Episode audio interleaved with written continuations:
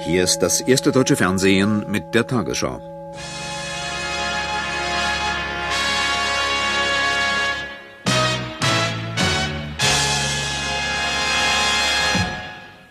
Guten Abend, meine Damen und Herren. In dem sowjetischen Kernkraftwerk Tschernobyl ist es offenbar zu dem gefürchteten GAU gekommen, dem größten anzunehmenden Unfall. Auch drei Tage nach dem Ausbruch ist der Nuklearbrand noch immer nicht unter Kontrolle. Die sowjetische Nachrichtenagentur TASS meldete, zwei Menschen seien ums Leben gekommen. In der Nähe der Anlage würden die Bewohner evakuiert. Um Tschernobyl wurde eine 30 Kilometer breite Sicherheitszone gezogen. Es scheint sicher, dass der Reaktorkern teilweise oder sogar ganz geschmolzen ist. Sowjetische Vertreter ersuchten bei dem Deutschen Atomforum in Bonn und in Schweden um Hilfe bei der Eindämmung des Brandes.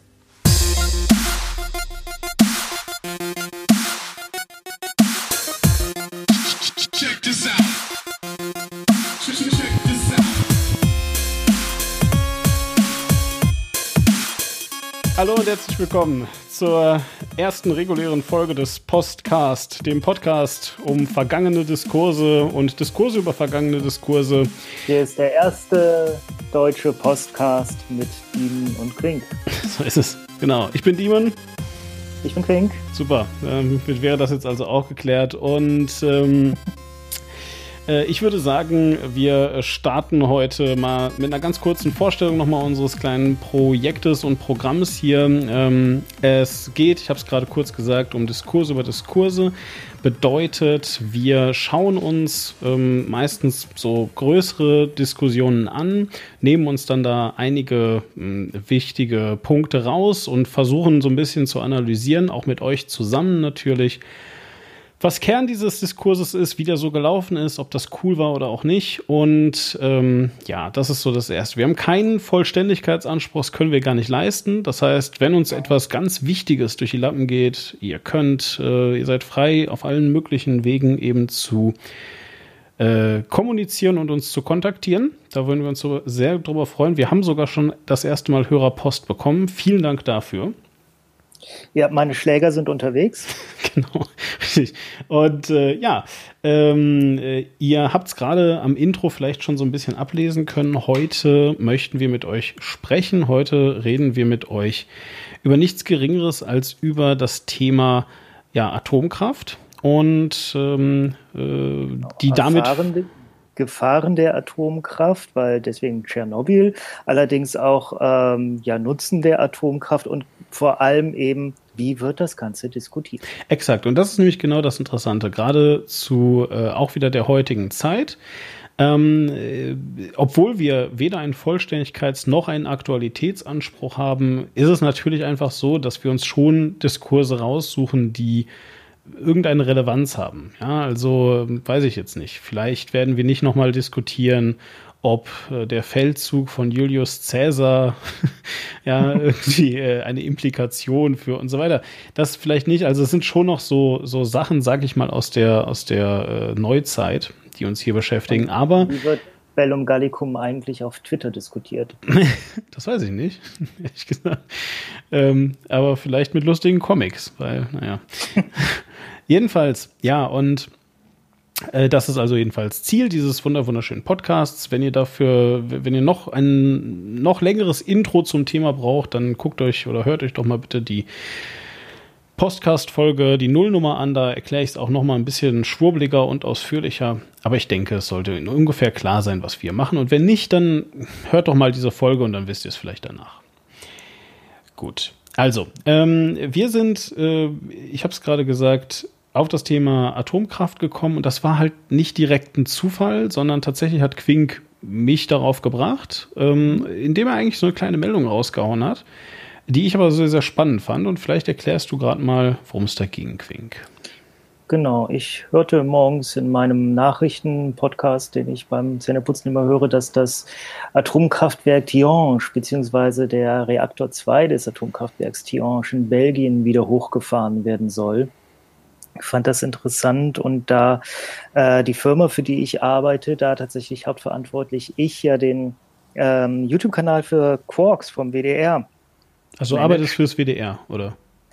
Nee, ich arbeite für die Agentur Hitch-On und wir sind quasi Dienstleister für den äh, WDR, dass wir da diesen YouTube-Kanal für die bestellen. Also dass wir denen wenig bei der Auswahl der Videos helfen, also ihnen eigentlich die Auswahl vorschlagen, hier aus eurer aktuellen Sendung, welche Beiträge eignen sich da für YouTube, äh, was Altes kann man von euch auf YouTube stellen und äh, wie macht man das am besten. Kommentare, da, das gleich gesagt, da sprecht mich nicht in den Kommentaren an, da die haben mit mir nichts zu tun, da gucke ich die meiste Zeit nicht mal rein.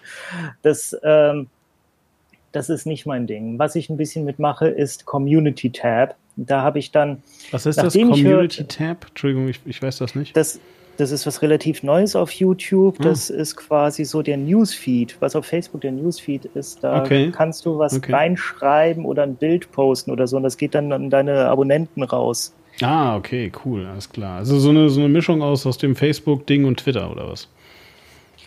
Kann man so sehen. Das hm. halt äh, in YouTube. Und äh, genau, ich habe dann geguckt und Quarks hatte tatsächlich äh, Ende 2016 eine ganze Sendung nur über das Kernkraftwerk Tihange.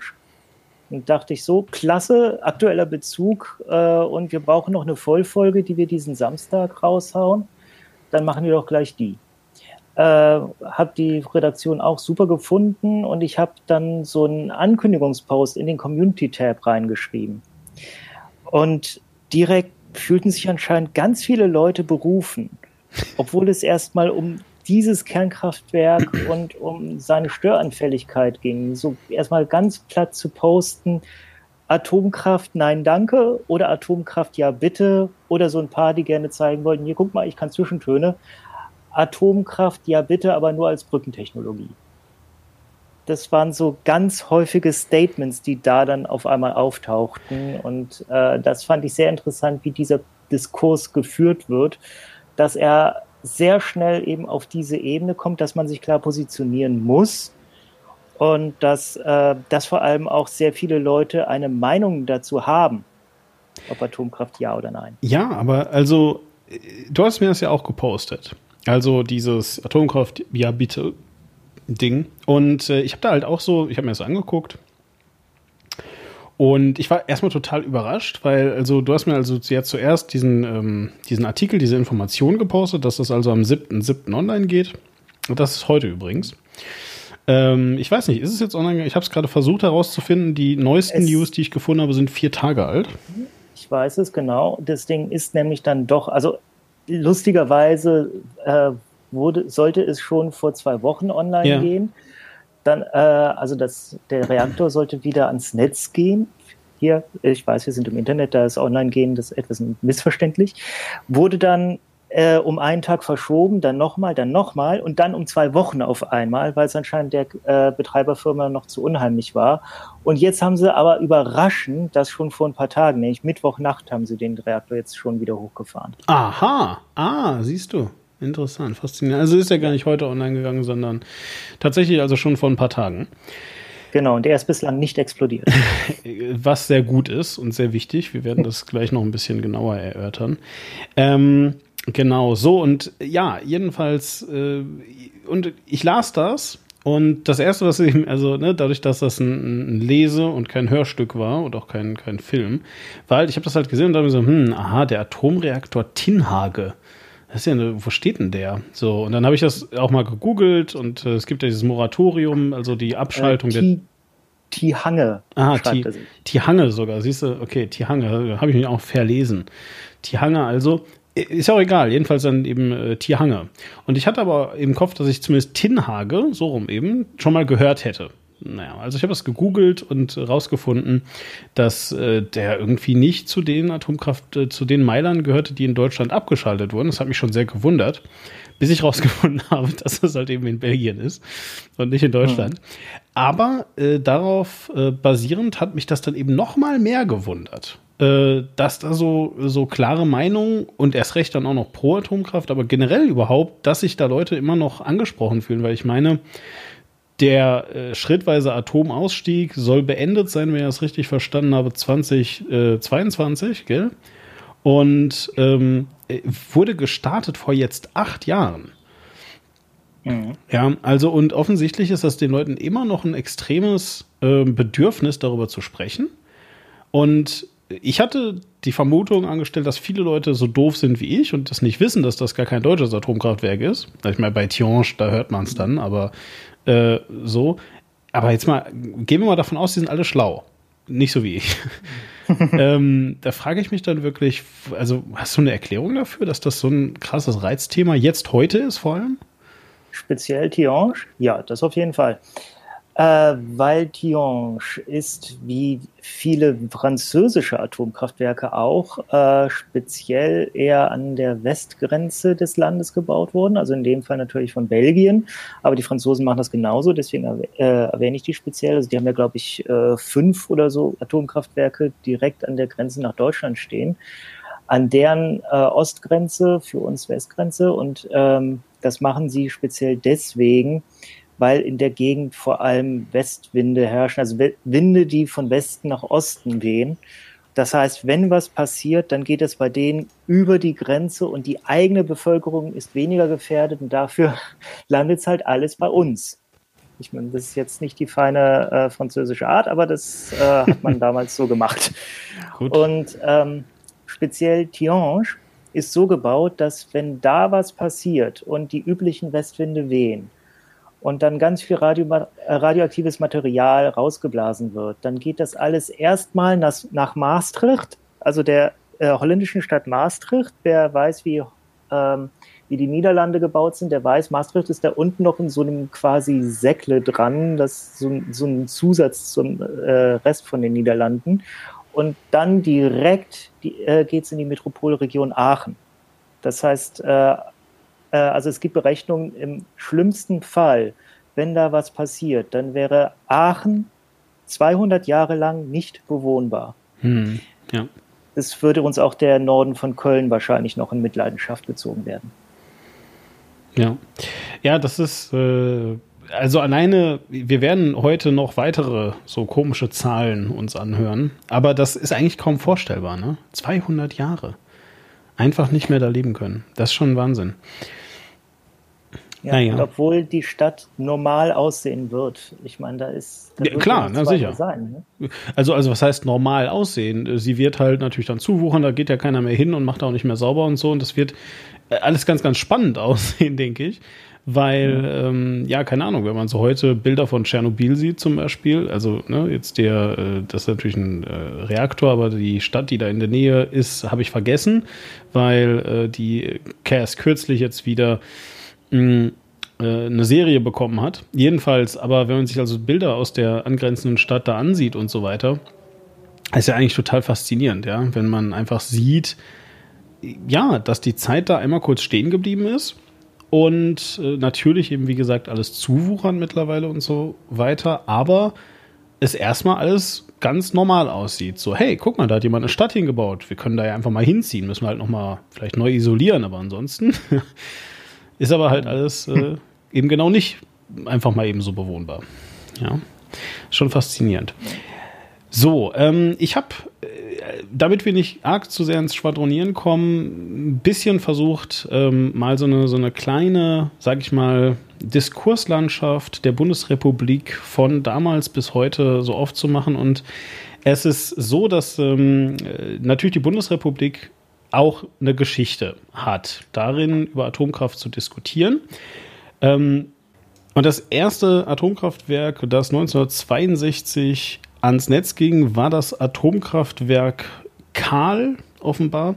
Und was ich halt ähm, dort so ein bisschen, also ich habe halt eben so gedacht, ah, da waren bestimmt ganz riesige, ganz riesige Proteste schon und so weiter. Und man muss halt einfach sagen, zu dieser Zeit war dem einfach noch nicht so. Ja, also ähm, Atomkraft galt zu dieser Zeit natürlich als äh, ja erstmal saubere Energiequelle. Das ist schon mal das Erste.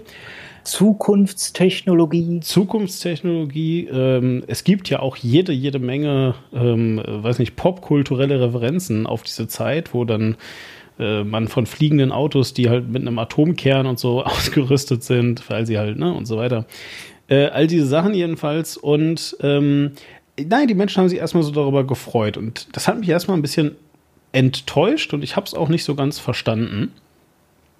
Allerdings ist es dann also so, dass ähm, die ersten wirklichen ähm, ähm, Folgen sozusagen äh, aus diesem Atomkraftwerk, weil da ist ja nichts passiert. Also es ist nicht in die Luft geflogen, ähm, äh, das hat Arbeitsplätze gemacht, alles war fein und so weiter. Aber tatsächlich, was daraus entstanden ist, war so ein bisschen, und ich meine, man muss auch sagen, die Zeiten waren dann ja auch unruhig, ne? Ähm, äh, ein, äh, 62, das sind sechs Jahre bis zu den 68ern, ja. Das bedeutet also, äh, es schwelte ohnehin in Deutschland bereits so dieses Aufbegehren der Jugend. Ähm, denn was auf jeden Fall schon damals direkt klar war, war, dass man nicht genau wusste, wohin eigentlich mit Reststoffen. Denn, das war auch klar, äh, Atomkraftwerke werden nicht von Luft und Liebe betrieben, sondern da werden halt, also da reagieren halt Stoffe.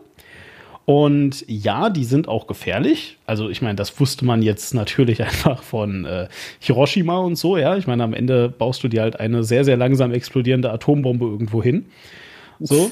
Ähm, natürlich explodieren die nicht, aber sie reagieren eben. Jedenfalls und. Ist, äh, ich meine, ex äh, kontrollierte Explosion ist ja prinzipiell auch, was in einem normalen Verbrennungsmotor stattfindet. Klar, ich will einfach nur sagen, in einem Atomkraftwerk explodiert in der Regel halt nichts. Äh, und wenn doch, dann haben wir ein ganz anderes Problem. Also, es gibt eine Masseexpansion und das ist halt, wodurch die äh, Generatoren angetrieben genau. werden. Das funktioniert, das passiert durchaus, aber es ist halt keine wirkliche Atomexplosion. Genau, richtig. Jedenfalls, also, ne, es ist halt eben so eine, äh, eben, eben einfach eine große Atomreaktion. So, und was den Leuten aber eben klar war, war, naja, da sind also eben strahlende Stoffe und Strahlung ist schon, ist schon irgendwie ein Stück böse. Vor allem nämlich dann, wenn dahinter Reststoffe übrig bleiben. Und der, die Diskussion war also bald, naja, was, was macht ihr denn, wenn dann mal äh, sozusagen Atomreststoffe anfallen? Und ähm, es wurde relativ schnell eben klar, naja, also man kann ja, man kann ja sozusagen ähm, da sichere Endlager finden. Und ähm, man hat dann auch verschiedenste Sachen gemacht. Äh, da kommen wir gleich auch noch mal drauf. Ihr werdet euch noch wundern, was man, also auf was für tolle Ideen man da gekommen äh, ist. Ich spoiler das mal. Also eine der tollen Ideen waren, na man nimmt die Fässer und versenkt sie halt im Meer. was ja? durchaus äh, getan wurde von ein paar Leuten. Also wir haben das ist passiert. Atomfässer liegen. Äh, das ist passiert. Amerika ist da natürlich ganz groß, aber bevor ihr euch jetzt ganz schadenfroh freut, natürlich hat Deutschland mitgemacht. Natürlich hat auch übrigens die Schweiz mitgemacht. Ja, also ähm, es ist jetzt nicht so, dass also und äh, ne, Britannien, Frankreich sowieso. Äh, aber auf jeden Fall ja. Und man hat also einfach Atomfässer, äh, Atommüllfässer genommen, die auf dem Boden des Meeres versenkt. Und zwar mit folgender Argumentation. Man hat nämlich gesagt, ähm, naja, das Meer ist so groß und wenn dann da so ein paar Restpartikel sich drin auflösen, dann ist das so unschädlich, weil das Meer ja so riesig ist.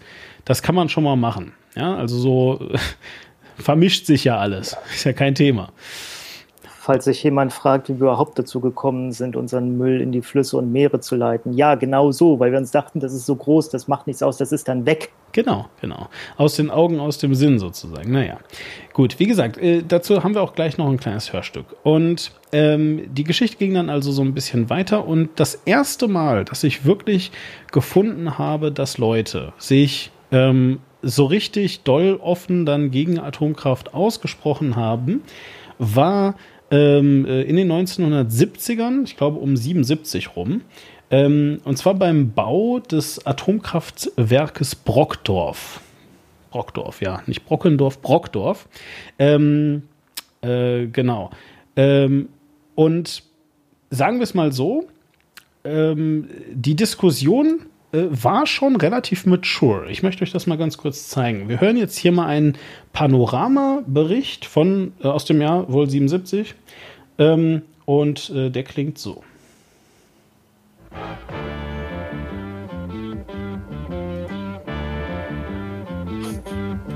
Cool, ne? Geile Musik. Am Abend kam es zu einer regelrechten Schlacht um das schwer befestigte Baugelände in Brockdorf. Mehrere Stunden lang versuchten einige tausend Demonstranten an verschiedenen Stellen Mauer und Stacheldraht der NWK-Festung zu überwinden und den Platz zu besetzen. Die Umweltschützer mit friedlichen Mitteln, verschiedene kommunistische Gruppen mit Wurfankern, Drahtscheren und Steinwürfen. Polizei und Bundesgrenzschutzeinheiten antworteten mit einem Dauerfeuer von Tränengasbomben, Wasserwerfern mit chemischer Beimengung und der chemischen Keule. Genau. Also ihr hört das schon, ähm, so vom, vom Sprachgebrauch her, wir müssen einfach sehen. Panorama, öffentlich-rechtlicher, wenn mich nicht alles täuscht. Weißt du es gerade? Ist es ARD, ARD, oder ZDF? Ja, ist ARD. Ja, ist ARD. Okay, ja, also Panorama ARD. Jedenfalls ähm, äh, war ja auch dem Adenauer als linker Sender immer ein, ein äh, äh, Dingsbums im Auge. Ein Dorn im Auge. Ein Dorn im Auge, genau. Ja. So, ähm, äh, trotzdem, aber wir müssen uns schon sehen, die Rhetorik, die hier verwendet wird, ist ja schon eindeutig, ne? So, also ähm, die chemische Keule. Die chemische Keule, ja, äh, die Festung, ja, also, also äh, Festung Brockdorf mhm. und so weiter, ja, und äh, es wird ja. zum, auch klar gemacht, dass da natürlich zwischen zwei Lagern unterschieden wird, nämlich normale Demonstranten, die weitgehend friedlich waren, und natürlich Kommunisten, die haben schon, die waren schon ein bisschen böse. Kommunistische Gruppen, genau, genau. das war der Feind. Genau, das war also der Feind. Man weiß natürlich heute nicht, wie kommunistisch die wirklich waren, aber sie wurden halt dem so zugeordnet. Genau, aber trotz alledem muss man halt eben sagen, also selbst die kommunistischen Gruppen sind im Verhältnis zur Polizei noch gut weggekommen. also äh, während die Polizei also diesen Hagel aus Tränengas und weiß der Geier, was da gemacht hat. Ne? Die chemische Keule, ich finde das ist immer noch so geil. Ja, das ist halt, das ist halt schon ein krasses Wort. Aber was uns das also zeigt ist, ähm, und das hat mich wirklich überrascht. Ja, also ich habe gedacht und ich habe ich habe eigentlich ich habe explizit danach gesucht, ähm, so, so ein bisschen Hofberichterstattungsjournalismus zu finden, wo also dann ganz viele Politiker die ganze Zeit sagen, ja, das ist alles ganz toll und voll das sichere Ding und so weiter. Das findet man halt kaum. Und ich bin mir nicht sicher, ob es den Diskurs nicht gab oder ob ich es halt nicht gefunden habe. Also ich meine, wie gesagt, ich glaube, das, das liegt auch daran, wer Geschichte festhält. Und das ja. sind, glaube ich, vor allem die Leute, die A, entweder wirklich die Diskurse festhalten wollen, dann interessieren die halt mehr die Konflikte, als dass ja. irgendwelche Leute zusammenstehen, sich einig sind.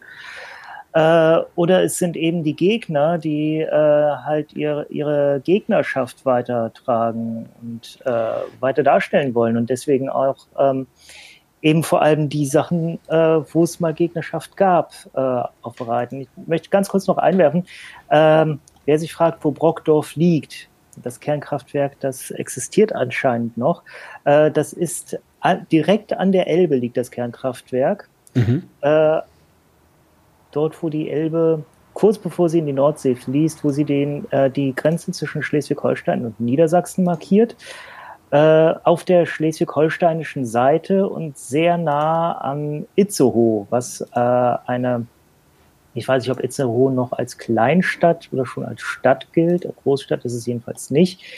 Äh, aber es ist jedenfalls keine kleine Stadt. Und ich komme ja aus Bremen, was da auch so mehr oder minder in der Nähe ist. Und Bremen galt lange Zeit als äh, so einer der der Hauptstädte des Widerstandes gegen Atomkraft. Vor allem äh, war Bremen ja das erste Bundesland, wo die Grünen es in ein Landesparlament geschafft haben.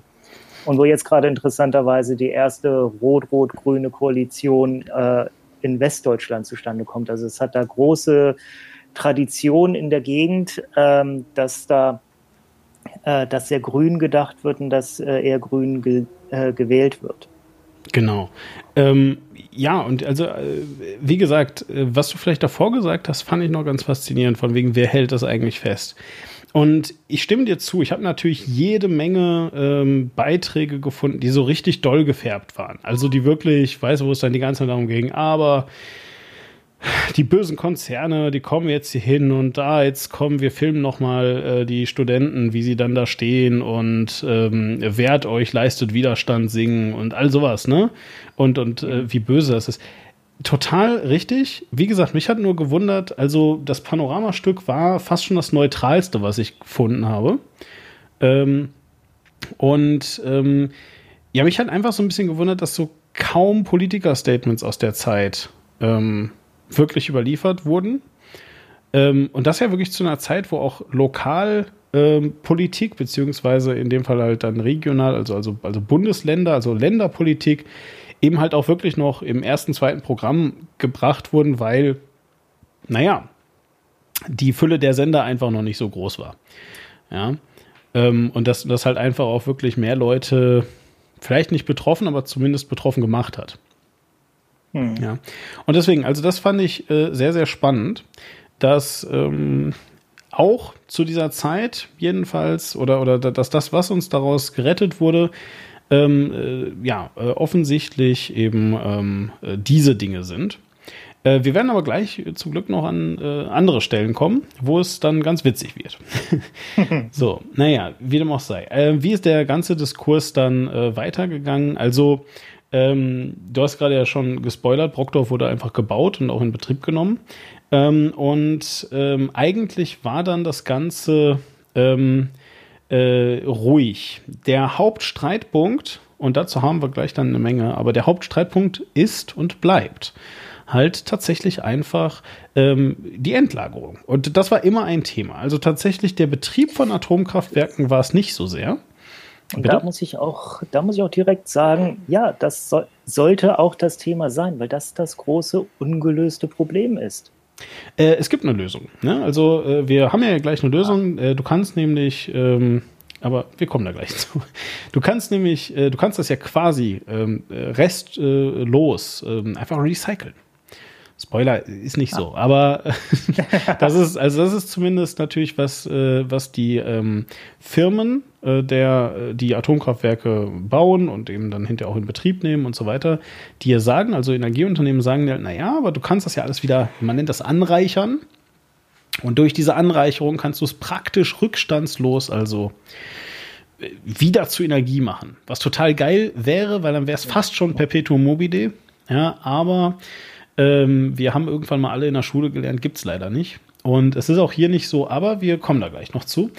Ja, gut, anreichern heißt ja, dass da wahrscheinlich äh, in dem Prozess wieder was verbraucht wird. Ja, na klar heißt es das, aber es heißt eben vor allem, die Frage ist ja ähm, tatsächlich eben, wie viel bleibt hinterher übrig. Ja? Und das sind halt, ähm, äh, das kann ich mal kurz sagen, das hören wir auch gleich noch mal in einem Bericht, das sind vier Prozent ähm, komplett reiner Müll und den Rest kannst du halt recyceln. Ja? Und 4% ist wirklich sehr erträglich, finde ich. Äh, wenn man jetzt eben überlegt, äh, ne, ist halt eben auch nur ein prozentueller Anteil, klar. Ja? Wenn das jetzt äh, eine Million Tonnen sind, ist 4% immer noch viel. Aber äh, trotz alledem, äh, ja, ist es erstmal so eine Größenordnung, die dir so ein bisschen Sicherheit gibt. Aber na gut. Wie gesagt, also äh, nochmal, der Betrieb war eigentlich nie wirklich das Ding, sondern die Frage war immer nur nach dem Müll. Ja, weil eben äh, Umweltschützer auch einfach gesagt haben, also wir können halt nicht einfach die ganze Zeit ins Meer kippen. Ähm, und naja, die Konzerne eben gesagt haben, na doch, sind ja internationale Gewässer und äh, passt schon. Und wie gesagt, das versendet sich dann oder so, wie man das so schön im Medienbetrieb sagt. Ähm, so, und das ging natürlich so lange weiter bis, und da haben wir ja im Intro heute schon was zu gehört, nämlich bis Tschernobyl passiert ist. So, möchtest du mal ganz kurz einen Überblick geben, was passiert ist? Weißt du das? In Tschernobyl? Ja. Muss weiß ein grober. Tatsächlich, weiß ich tatsächlich wenig. Ich okay. weiß, dass es 1986 war und ja. ich weiß noch, äh, ich war ja im Gegensatz zu dir 1986 schon am Leben und bei Bewusstsein. Ich auch, ich nicht. also ich war am Leben, aber ich war eins. Genau, und ich war sechs und äh, ich weiß noch, wie äh, uns damals dann verboten würde, auf die Wiesen zu gehen und äh, zu spielen, ja, ja, weil genau. äh, da die Befürchtung bestand, dass da strahlende Partikel vorhanden sind und wir uns damit infizieren konnten. Ja, und Ist, Sand, ne? Sand war irgendwie ein Thema, glaube ich. Genau, wir durften nicht Sand. mehr auf die Spielplätze und der ja. ganze Sand auf den Spielplätzen wurde einmal ausgetauscht. Ja, ja, das, das, äh, das habe ich sogar noch im Kindergarten nämlich mitbekommen tatsächlich. Also, obwohl ich ja wahrscheinlich mit drei im Kindergarten war, also obwohl das da schon quasi zwei Jahre her war, ähm, war das immer noch ein Thema mit dem Sand. Äh, und, und ob man da denn hin könne und so. Ähm, das sind äh, Sachen, die ich zumindest in der Familie mitbekommen habe, ja. Mhm. Also, also ansonsten hast du jetzt nicht so einen Überblick, sagst du. Ich habe ganz grob, also ich habe die Serie, die jetzt erschienen ist, nicht gesehen. Mhm. Ich glaube, äh, Tschernobyl war ein Stück weit auch ein Testreaktor, äh, betrieben von der Sowjetunion, wozu die Ukraine ja damals noch gehörte. Äh, und, ähm, und da ist wohl irgend, wie irgendetwas schiefgegangen und weil die eine minderwertige Abschaltvorrichtung hatten, hat das nicht funktioniert und es kam deswegen zum GAU. Ja, genau. Also es war natürlich eine Verkettung unglücklicher ähm, äh, Sachen. Ähm, heute, und das hören wir dann auch später nochmal, heute redet man davon, dass Tschernobyl menschliches Versagen war. Das ist korrekt, wenn man ähm, menschliches Versagen nicht jetzt direkt dann im Kopf hat, okay, die Leute, die ja gearbeitet haben, haben alle was falsch gemacht, sondern wenn man menschliches Versagen vielleicht auf eine Ebene höher packt und sagt, es, ähm, ja, weiß nicht, menschliches Versagen ist auch, wenn der Leiter bzw. Der, der, der Erbauer eines Atomkraftwerkes oder im Zweifelsfall auch der Staat äh, weiß, dass er da Quatsch macht. Ich würde es, glaube ich, eher politisches Versagen nennen, weil natürlich Atomkraftwerke, du baust nicht einfach ein Atomkraftwerk just for fun, sondern da gibt es jede Menge Prüfungsprozesse, da gibt es jede Menge Prozesse, die ähm, äh, äh, ja, du durchlaufen musst, die eben auch sehr bürokratisch sind, wie gesagt, eben dann durch ein politisches System mh, äh, ja, in place gebracht, sage ich mal.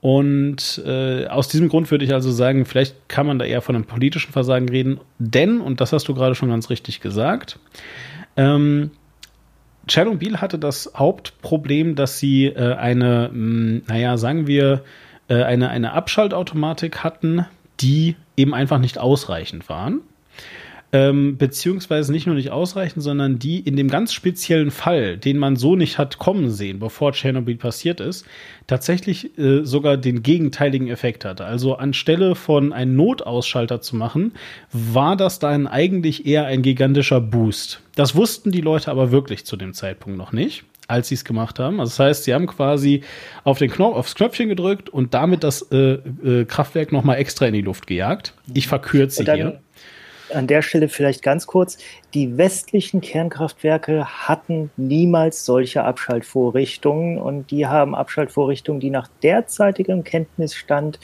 äh, eigentlich funktionieren sollten in einem vergleichbaren Fall.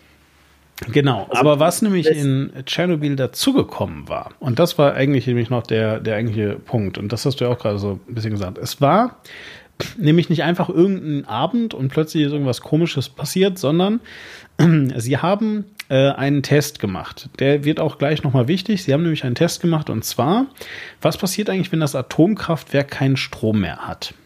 So, jetzt wirst du vielleicht sagen, hä, wie Atomkraftwerk keinen Strom? Ich dachte, die machen Strom. Ja, das ist so. Ja, aber den können sie sich nicht unbedingt selbst jederzeit zuführen. Genau, so, ne? Also Atomkraftwerke sind, und das muss man wirklich wissen, ähm, äh, einfach auch Teil des Stromnetzes. Also sie sind einfach, sie werden von anderen Kraftwerken wiederum mit Strom versorgt oder eben vielleicht auch von sich selber, weil in einem Stromnetz kann man das ja nicht mehr so genau auseinanderhalten. Aber der springende Punkt ist jedenfalls, sie können nicht einfach die Energie nehmen, die sie produzieren und damit ihre Glühbirnen Ne, das muss ja auch alles über ein Umspannwerk und so weiter. Ne? Also das bedeutet, sie produzieren Starkstrom, das wird ins äh, Netz eingespeist und kommt dann eben über Umwege wieder zu ihnen. So, und was passiert jetzt? Eine Kuh kann auch nicht ihre eigene Milch trinken. Genau. So, und was passiert jetzt? Das war, ja, naja, ja, stimmt, ja. Hm. Das ist eine interessante. Okay. So, und was passiert jetzt? Das war die Frage, was passiert jetzt also, wenn, ähm, wenn die Energie plötzlich weg ist, weil natürlich so ein Atomreaktor äh, konstant gekühlt werden muss damit äh, ja, es halt da eben nicht zu der äh, altbekannten Kernschmelze kommt. Ja, und ähm, was passiert also, wenn der Strom weg ist? Und das war der Test. Oh, und sie hatten halt einen äh, kleinen Nebenreaktor, ähm, jetzt ganz äh, konkret in Tschernobyl. Und ähm, es war halt eben einfach so, die genauen Kennzahlen habe ich jetzt nicht mehr drauf, aber es war halt eben einfach so, dass sie gesagt haben, okay, wenn es jetzt zu einem ähm, äh, zu einem Unfall kommt und wir plötzlich keinen Strom mehr haben, dann braucht es, ich glaube, eine Minute oder zwei Minuten, bis halt ähm, äh, dieser, dieser äh, Neben, äh, hier wie, wie nennt man das, äh, das, das Notstromaggregat, genau, der, der Notstromgenerator, bis der dann also quasi angelaufen ist. Aber zwei Minuten ist halt eine sehr kritische Zeit, weil das Zeug ist wirklich, wirklich heiß. Und ne, wenn das nicht mehr gekühlt wird, ist das scheiße. Ja, und dann passieren plötzlich Reaktionen, die man nicht haben möchte.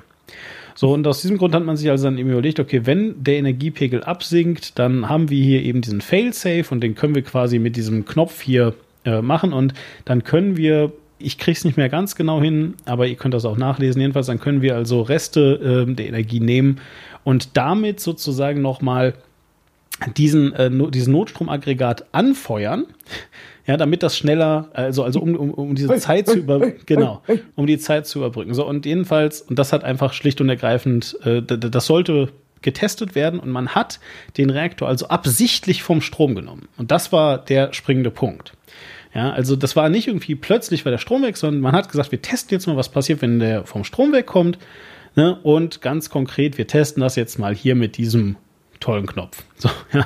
Und ja. dann äh, hat das halt eben leider nicht funktioniert. Und ah, guck mal, das passiert. Also es kommt zum Gau. genau. Macht Notiz. genau. Und, und, äh, und dann ist äh, das Ganze also in die Luft geflogen. Und das war ein ganz schrecklicher, ähm, äh, das war ein ganz, ganz schrecklicher Unfall. Und zwar natürlich nicht nur für die Sowjetunion. Äh, Entschuldigung, äh, nicht nur für die Menschen, die da vor, vor Ort gelebt haben, sondern eben auch für die Sowjetunion weil äh, am Ende äh, das, was ich jetzt gerade alles versucht habe, so ein bisschen zu referieren, zwar rausgekommen ist, allerdings, ähm, naja, die Erklärung, ich habe es ja gerade eingangs erwähnt, die Erklärung war halt, wir haben minderwertigen Scheiß verbaut und aus diesem Grund, ähm, also um Geld zu sparen, und aus diesem Grund äh, hat das jetzt nicht funktioniert. Und das ist eine Sache, die willst du als ähm, naja, Regime, in dem eben keine Meinungsfreiheit herrscht, und das war die Sowjetunion, ähm, das willst du nicht, dass das an die Öffentlichkeit kommt. Ja, und ähm, sagen wir es mal so, die russische Regierung damals hat da noch sehr dafür gearbeitet. Und äh, das äh, Glasnost und die Perestroika, das sind zwei Programme, die, äh, Micha äh, die Michael Gorbatschow dann eingeräumt hat, der da auch schon im Amt war, als Tschernobyl passiert ist. Ähm, dass das danach kam, ist halt auch kein Zufall. Ja, sondern tatsächlich ähm, geht man heute davon aus, dass das sehr in Zusammenhang stand, dass man gesagt hat, okay, wir müssen offensichtlich offener werden, weil diese verschiedenen Layer an Geheimnissen nicht mehr funktionieren. So. Und wir hören jetzt mal, wie gesagt, wir sind immer noch eigentlich jetzt dabei und wir hören jetzt mal, wie der damalige Innenminister, der Bundesinnenminister Zimmermann heißt er, glaube ich, ähm, über den Unfall redet und den, was der in einem Interview sagt. Das ist nämlich ganz faszinierend, weil er deckt sich so ein bisschen mit dem, was du gesagt hast gerade. Äh, wir hören yeah. mal rein. Herr Minister, ist eine Gefährdung der Bevölkerung in der Bundesrepublik auszuschließen? Ja, absolut auszuschließen, denn eine Gefährdung besteht nur in einem Umkreis von 30 bis 50 Kilometer um den Reaktor herum. Dort ist sie hoch. Wir sind 2000 Kilometer weg. Lässt sich ausschließen, Herr Minister, dass es ein vergleichbares Unglück auch in der Bundesrepublik geben könnte? Das lässt sich ausschließen. Ein solcher Reaktor, wie ihn die Sowjetunion hier gefahren hat und wo das Unglück passiert ist, wäre bei uns in der Bundesrepublik Deutschland überhaupt nicht genehmigungsfähig. Er hat ein Kühlsystem, wir haben vier, wir haben eine vierfache Sicherheit. Deswegen sind die deutschen Reaktoren die teuersten, aber auch die besten in der Welt. Genau. Ja, einfach, wir haben einfach die besten Reaktoren in der Welt. Und was ich, aber so was ich aber so faszinierend daran finde, ist halt, dass, also mit welchem Brust von der Überzeugung er einfach sagt, ähm, das, was kann bei uns nicht passieren. Ja, also, und, und. Interessanterweise das äh, Kernkraftwerk Karl, was wir gerade erwähnten, als erstes deutsches Kernkraftwerk Bayern, Herr Bundesminister Zimmermann, äh, CSU. Ah, ah, interessant, sehr gut. sehr schön, ja. Ähm, nee, und, und ich, ich habe das halt immer einfach gehört und wie gesagt, ja, okay, sie haben äh, einen komplett anderen Failsafe, sie haben da mehr Geld rein investiert. Ich glaube denen auch, dass das alles stimmt, ja.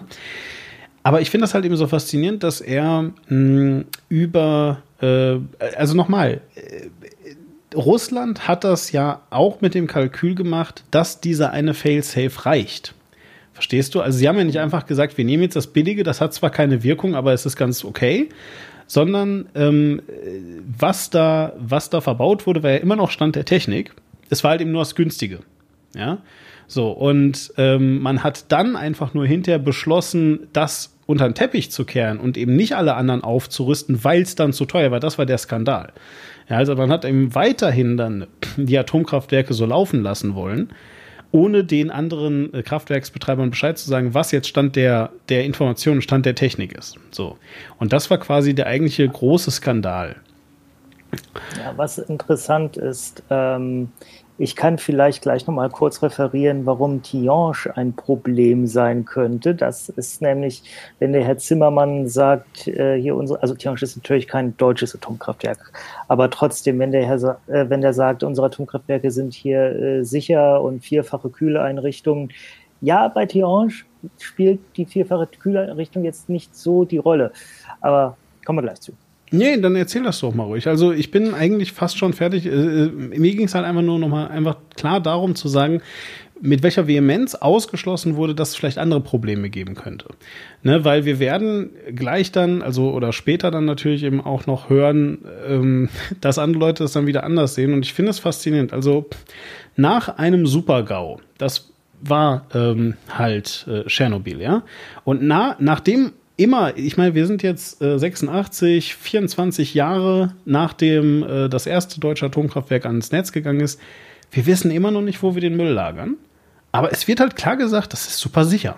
Ja, so. Da müssten wir gleich auch nochmal äh, dann drauf gehen, weil viele Leute sagen, ja, warum? Ist doch alles ein Gorleben, ist doch, äh, da ist doch Endlager. Ich komme da gleich äh, drauf. Ja, Genau. da gibt es nämlich interessante Dinge, die viele Leute nicht wissen. Genau. Also, also jetzt, ich, ich komme nicht speziell auf Gorleben, aber ich komme zumindest auf, auf Endlagerung und eben, wie gesagt, vor allem diese Sachen. Aber naja, wir machen dann mal weiter. Ähm, äh, so, jetzt, jetzt, jetzt sag mal, Tiange, äh, du hast gerade gesagt, äh, du wolltest äh, referieren darüber, was da das Hauptproblem ist.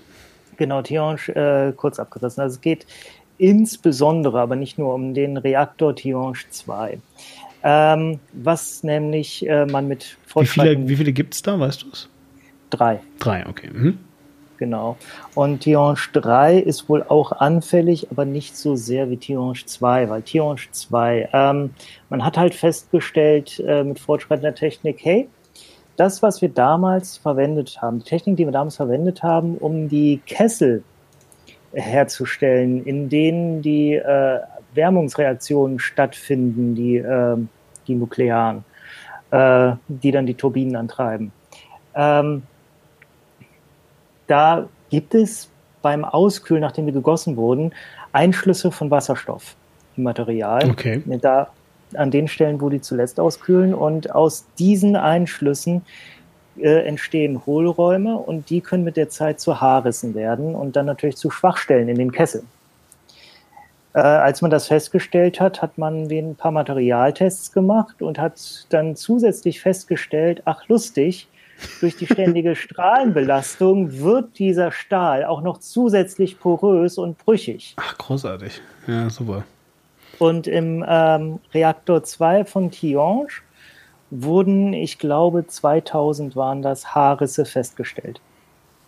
Hm, okay, ich verstehe. Und äh, man hat jetzt aber halt gesagt, ja, man ausgebessert oder was ist dann jetzt der Stand? Weswegen geht das jetzt dann wieder ans Netz? Man hat, man hat äh, eine Risikoanalyse gemacht und gesagt, nö, das passt noch. Ähm, Super.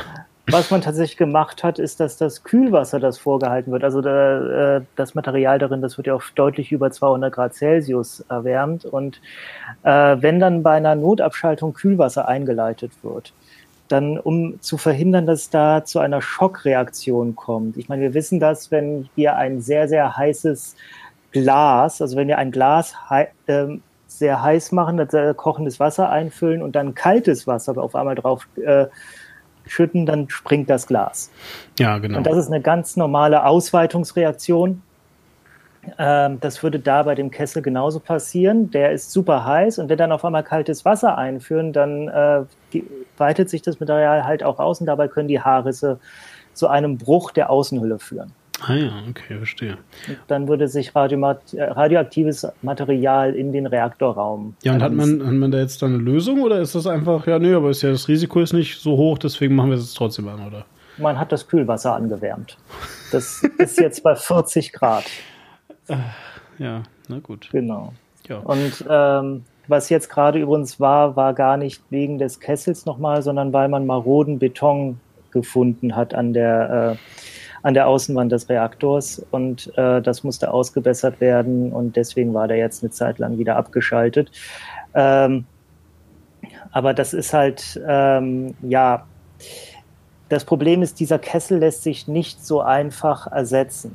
Weil der halt hochgradig radioaktiv belastet ist. Ja, und klar, der ist so logisch. integraler Standteil, Bestandteil dieses Reaktors. Den kannst du da auch nicht ohne weiteres rausholen. Die Nee. haben da natürlich, die sind dabei, sich zu überlegen, ginge das irgendwie, kann man das machen? Bis jetzt haben sie es aber natürlich nicht hingekriegt. Mhm. Und äh, natürlich möchte die Betreiberfirma das am liebsten auch vermeiden, weil das unheimliche Kosten sind, die da auf sie zukommen. Absolut, klar. Ja, also ich meine, das muss man ja auch mal sehen, so ein Atomkraftwerk ist halt die Endlagerung, die derzeitig noch politisch abgeschirmt wird, mal außen vor gelassen, auch einfach ein ziemliches Gewinngeschäft, weil du verhältnismäßig, also wenn eben sowas nicht passiert, verhältnismäßig wenige Verschleißteile hast. Ne? Also natürlich hast du da auch äh, irgendwelche Turbinen und so weiter drin, aber so der, also du, du musst halt nicht die ganze Zeit Kohle nachscheffeln, ja, und, und hast noch irgendwo einen Lieferanten da dran, sondern du hast halt verhältnismäßig geringe Kosten, äh, die halt eben, ja, äh, super ultra sicher sind, weil es passiert ja nie was. Genau. ne? Richtig. Und äh, ich wollte noch ganz kurz erklären, äh, wenn sich das radioaktive Material in den Reaktorraum ergießt, das ist noch nicht, das ist zwar schon Bestandteil des Gaus, aber der eigentliche Gau ist dadurch, äh, entsteht dann in dem Reaktorgebäude ein unheimlicher Druck, durch den schließlich das Gebäude nach oben hin explodiert. Das konnte man äh, Fukushima sehr schön sehen. Da gibt es ja diese berühmte Aufnahme von weit weg, wo man sieht, dass da auf einmal das Dach wegfliegt. Genau Mhm. das da passiert. Und dabei kommen dann halt sehr, sehr viele hochradioaktive Teilchen in die Atmosphäre, teilweise auch in sehr hohe Luftschichten und verteilen sich dann nach Westen. Genau, ja. Ja, also äh, das ist das ist halt eben ja, das halt eben das Ding. Jetzt bei Tschernobyl war es tatsächlich hauptsächlich so Nordwesten, also das heißt äh, äh, Finnland, Schweden, der Bereich hatte große Probleme, Norwegen. Ähm, also was heißt gro- große Probleme? Die, die, die haben einfach sehr hohe Werte gemessen. Verteilen sich nach Osten, verdammt. Ich habe schon wieder falsch gesagt, weil ah, weil es immer heißt Westwinde. Ja, die Winde kommen Genau, ja, das deswegen, das äh, ich hatte jetzt eher gedacht, du hast dich versprochen und wolltest nochmal wieder auf Tschernobyl zurückkommen. Aber na gut, jedenfalls ähm, so halt. So, und als das passiert und ähm, nach Deutschland kam da jedenfalls jetzt nicht so ähm, äh, nicht so nicht so ganz schlimm viel, aber trotzdem hat das das natürlich wieder in ähm, in den Fokus gerückt und und war halt dann eben auch Thema bei Demonstrationen wie zum Beispiel Wackersdorf. Ne? Ähm, und ähm, ja, ähm, trotz alledem also, obwohl Tschernobyl passiert ist, ist es jedenfalls dem Diskurs nicht gelungen, zu sagen, das ist eine sehr hochriskante ähm, äh, Technologie, vielleicht sollten wir eine Alternative finden, sondern es war immer nur, und ich meine, wie gesagt, man hört das bis heute noch, Tschernobyl war, war weiß nicht, kein Materialproblem, es war kein Kostenproblem, nein, es war menschliches Versagen. Ja, also muss ich auch wirklich sagen, oh, ist ganz schön harter Tobak. Ja, weil es klingt dann nach außen hin so, als wären eigentlich die Leute, die in einem Kraftwerk an dem Abend Dienst hatten, das, das war deren Schuld. Und das ist halt, also das weiß man heute einfach nicht wahr. Ja, die haben nach bestem Wissen und Gewissen gehandelt. Natürlich, ähm, also in gerade jetzt dieser Serie gibt es da äh, ein, ähm, eine Enthüllung, dass der Schichtleiter wohl versucht hat, das um jeden Preis quasi durchzukriegen, weil dem eine Beförderung ins Haus stand sozusagen. Ähm, aber jetzt mal davon abgesehen, also auch das ist jetzt ja äh, nicht der Kern dessen. Ich glaube nicht, dass der sein, also also hätte er die Informationen gehabt, die bis zu dem Zeitpunkt niemand hatte, hätte er das nicht aufs Spiel gesetzt. Ja, also ähm, dementsprechend muss man jetzt immer ganz klar sagen, jo. Ähm, gut, was, was ist dann passiert? Ähm, äh, der Reaktor jedenfalls hat dann diese Ummantelung bekommen, diesen Sarkophag. Und ähm, der wurde ja, aber jetzt. das war jetzt erst vor, vor äh, zehn Jahren oder? Nee. Nein, nein, nein, nein, Moment. Nein, nein, der, der, hat, der hat relativ direkt äh, einen Sarkophag bekommen, der ist fertig geworden. Ach so, jetzt hat er diesen neuen. Der hat äh, einen neuen. Sarkophag. Genau, ja, er hat jetzt einen neuen Sarkophag bekommen. Äh, aber der erste Sarkophag jedenfalls, der wurde gemacht, boah, du, ich habe das nicht recherchiert, aber ich würde sagen, irgendwo Ende der 80er dann halt, dass der 89 oder, oder 88 fertig war. Also äh, das- das, wurde relativ äh, bald gemacht. Ähm, und äh, genau. Ja, äh, ja, und dieser Sarkophag, ich habe es also gerade gesagt, der wurde jetzt nochmal erneuert.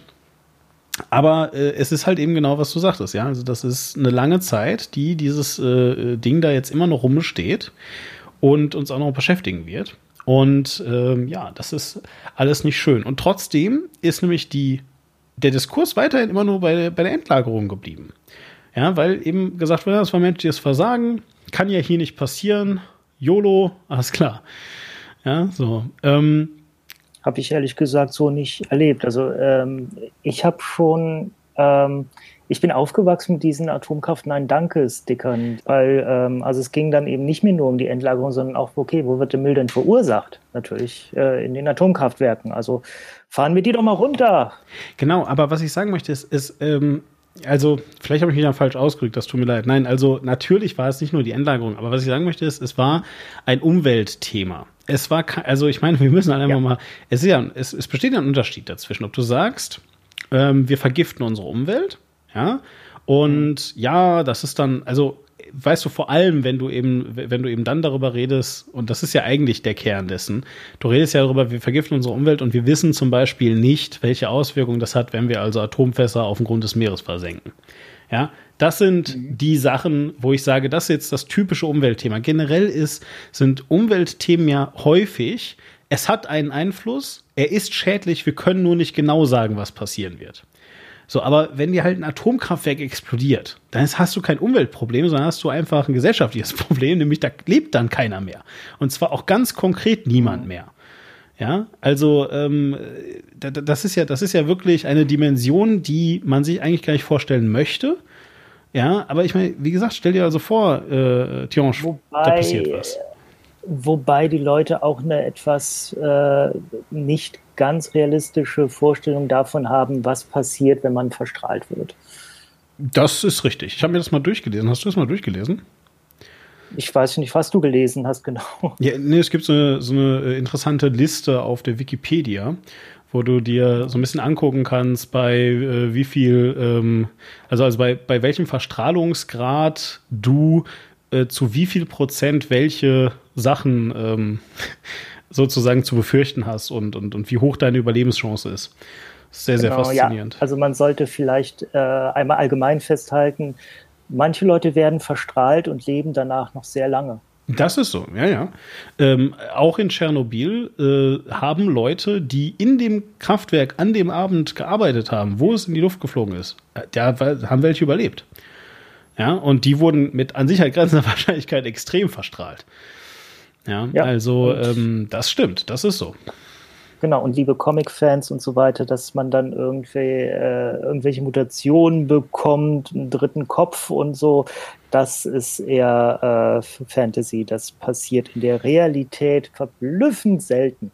Ah, gut, deine Haut wird sehr rot und schält sich ab und du stirbst sehr langsam. Das ist schon. Genau. Ja. Und was halt passieren kann, weshalb Leute auch auf sowas kommen, ist, äh, Erbgut verändert sich und es kann bei nachfolgenden Generationen zu Veränderungen kommen. Das ist der Fall tatsächlich, ja. Ähm, da gibt es ja dann eben auch entsprechende Fotos und Bilder aus Tschernobyl zumindest. Ähm, genau, der berühmte Tschernobyl-Wurm, der ja auch äh, oh, in der amerikanischen Verfilmung von Godzilla am Anfang gezeigt wird. Also die Würmer rund um Tschernobyl sind angeblich, also ha haben Riesenwuchs. Die ah, ja. sind deutlich größer als normale Würmer. Aha, okay. Das wird damit halt stark in Verbindung gebracht. Ähm, wie, wie realistisch das ist, das weiß man nicht. Vor allem, es äh, ist auch nicht das, äh, es, es entsteht kein Godzilla. Sagen wir es so. genau. Ja. Und wahrscheinlich auch nicht Spider-Man. also jedenfalls, ähm, gut. Entfernen wir uns davon jetzt mal einfach kurz äh, und äh, springen ein bisschen vorwärts, beziehungsweise du hast noch was zu Gorleben, hast du gesagt. Also, weil du ja sagtest irgendwie, ähm, also, weil das war definitiv eben dann wie ein großes Thema auch in den 90ern, auch in den 2000ern ähm, äh, was ist mit Gorleben äh, los gewesen? Ähm, wenn ich das richtig umreiße, ist ein großes Bergwerk und man hat, wollte das da rein tun, ne? Ein Salzstock. Ein Salzstock, genau. Weil äh, Salzstock wohl anscheinend Strahlung sehr gut absorbiert und abhalten kann. Aber es war jetzt also nicht hier mit, mit, mit Jod oder so. oder doch? Nee, Jod ist tatsächlich eine ganz andere Geschichte. Genau, das, ja.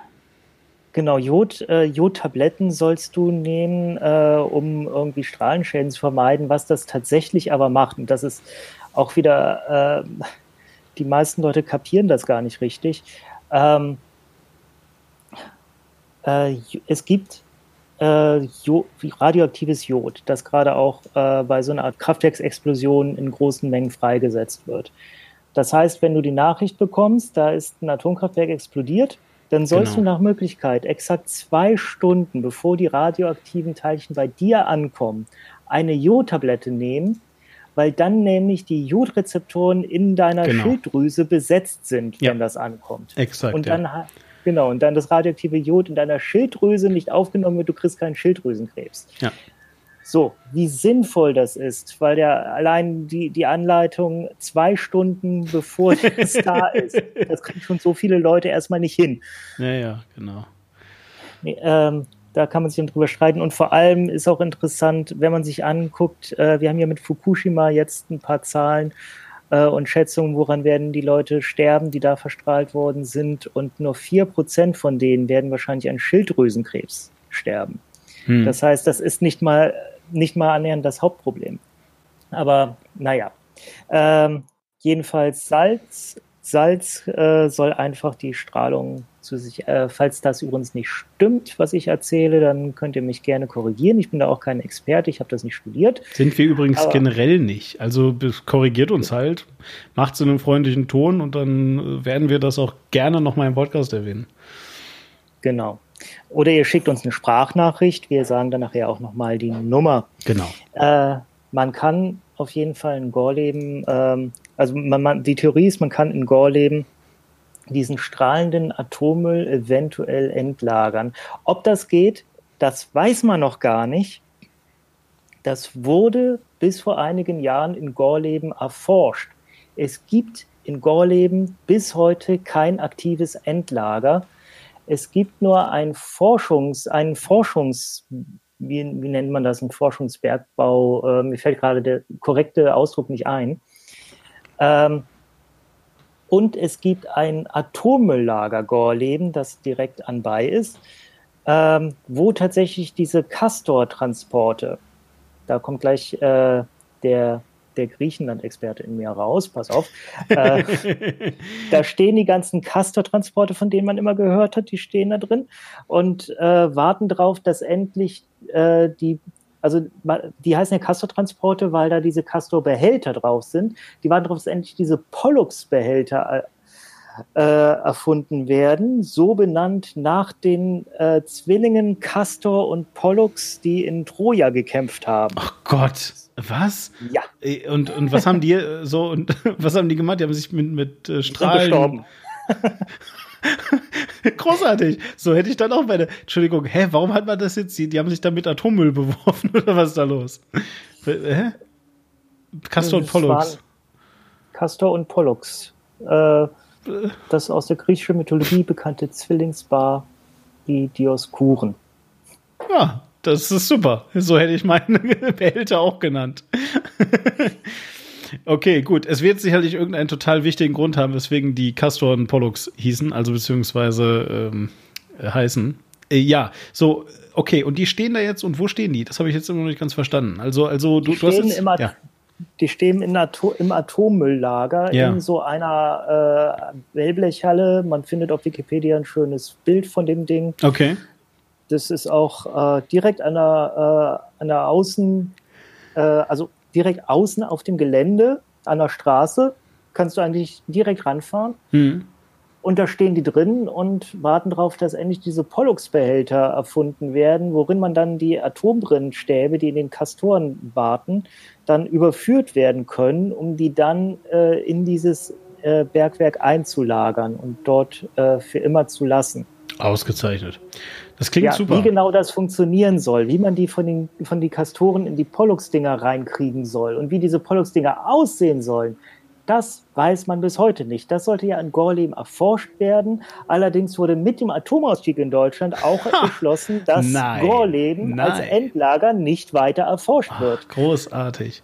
Ja, das ist eine sehr, sehr kluge Idee. Ähm, ich kann genau, dir, was nun ja. tatsächlich passiert ist, dass Gorleben, also Gorleben wird nicht hundertprozentig stillgelegt, aber es wird eingemottet. Also da passiert jetzt nichts mehr. Die bereiten sich darauf vor, dass vielleicht eines Tages doch weiter geforscht wird und weiter gemacht wird und dass woanders das, äh, die Theorie fertig erforscht wird und sie in Gorlin vielleicht umgesetzt wird. Aber sie machen erstmal nicht weiter. was, ähm, was ich super spannend finde, ehrlich gesagt, weil tatsächlich schließt daran jetzt mein meine nächste Staffel, sage ich mal, an, an, äh, an O-Tönen ähm, äh, an. Ähm, und zwar habe ich mir noch angeschaut, ihr findet wie immer eine komplette Linkliste zu dem, was ich mir so angeguckt habe. Nicht alles davon ist hier im Podcast gelandet, aber ihr könnt euch trotzdem dann durchklicken, wenn ihr mögt. Sind auch längere Beiträge ähm, äh, bei Jedenfalls, ich habe mir das Auslandsjournal äh, im äh, ZDF, ich weiß nicht das Datum genau, aber jedenfalls von 2009 angesehen. Und zwar aus dem Grund, weil ich nämlich wissen wollte, ähm, na, wie wurde das Thema denn diskutiert vor Fukushima? Ja, weil das war mir wichtig. Ähm, äh, was hat man da also eben gesagt? Und ich habe es ja schon mal gesagt. Also, ja, ähm, äh, hauptsächlich war eben Endlagerung und diese Sachen das Problem. Und natürlich ähm, äh, aus Umwelt Fragen heraus. Ne? Nur, ähm, äh, wie gesagt, also ich hatte, ich habe in dem, was ich zumindest gefunden habe, nicht das Gefühl gehabt, dass der Betrieb an sich abhängig, äh, unabhängig davon, was da also hinterbei rausfällt, dass der in Frage gestellt wurde bis 2011. Dann war das ja anders, ja. Aber ähm, so, und äh, hier wird eine sehr coole Analogie bei der Anmoderation für das Aus äh, Auslandsjournal gefunden. Fand ich sehr, sehr spannend. Wir hören das mal an. Guten Abend und herzlich willkommen zum Auslandsjournal.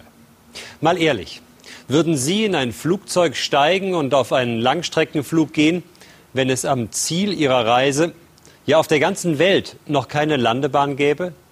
Würden Sie nicht. Und dennoch tun wir es alle. Und die neue Bundesregierung schickt uns gerade mal wieder auf eine solche Reise. Ja, also ich fand das sensationell, oder? Das ist ganz schön gut. Mhm.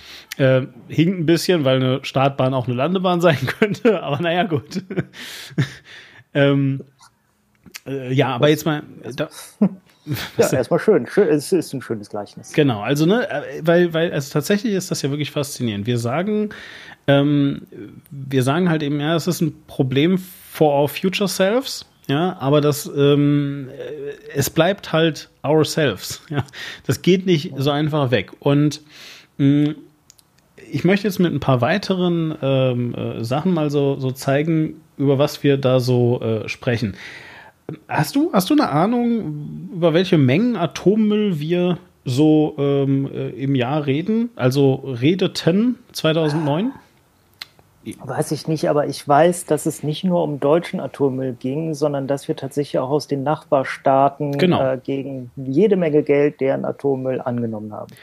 Äh, ja, äh, wobei äh, auch da, ne, also ähm, kommen wir ja gleich zu. Also, wir hören uns das mal an. Nur dickes Panzerglas erlaubt den sicheren Blick auf das, was vom Atomstrom übrig bleibt. Abgebrannte Kernbrennstäbe noch immer radioaktiv, tödlich strahlend auf Jahrtausende.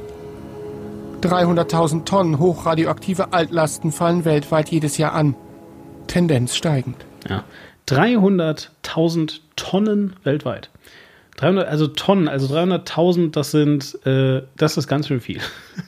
jährlich. Ja, ja, jährlich. Ja, also äh, sagen wir mal so, äh, Deutschlands Atomausstieg hin oder her, ähm, das wird sicherlich äh, seinen Teil dazu beitragen, aber trotzdem, ja, also genau. es wird immer noch echt viel davon gemacht und es gibt halt eben diesen einen Ort nicht. Äh, allerdings äh, gibt es eben Lösungen. Und wir haben das jetzt schon mal ein paar Mal angeteasert. Und wenn ihr jetzt denkt, okay, gut, ähm, aber dieses, äh, jetzt, ich, ich, ich habe die, ähm, äh, ich habe ich hab gerade das Wort nicht mehr im Kopf, kommt gleich in dem Beitrag vor. Jedenfalls, es gibt also auch ein Wort für das. Wir äh, werfen unseren Atommüll einfach ins Meer. Ja, das wird doch bestimmt verboten sein. Und das ist tatsächlich verboten. Wir hören das jetzt auch gleich.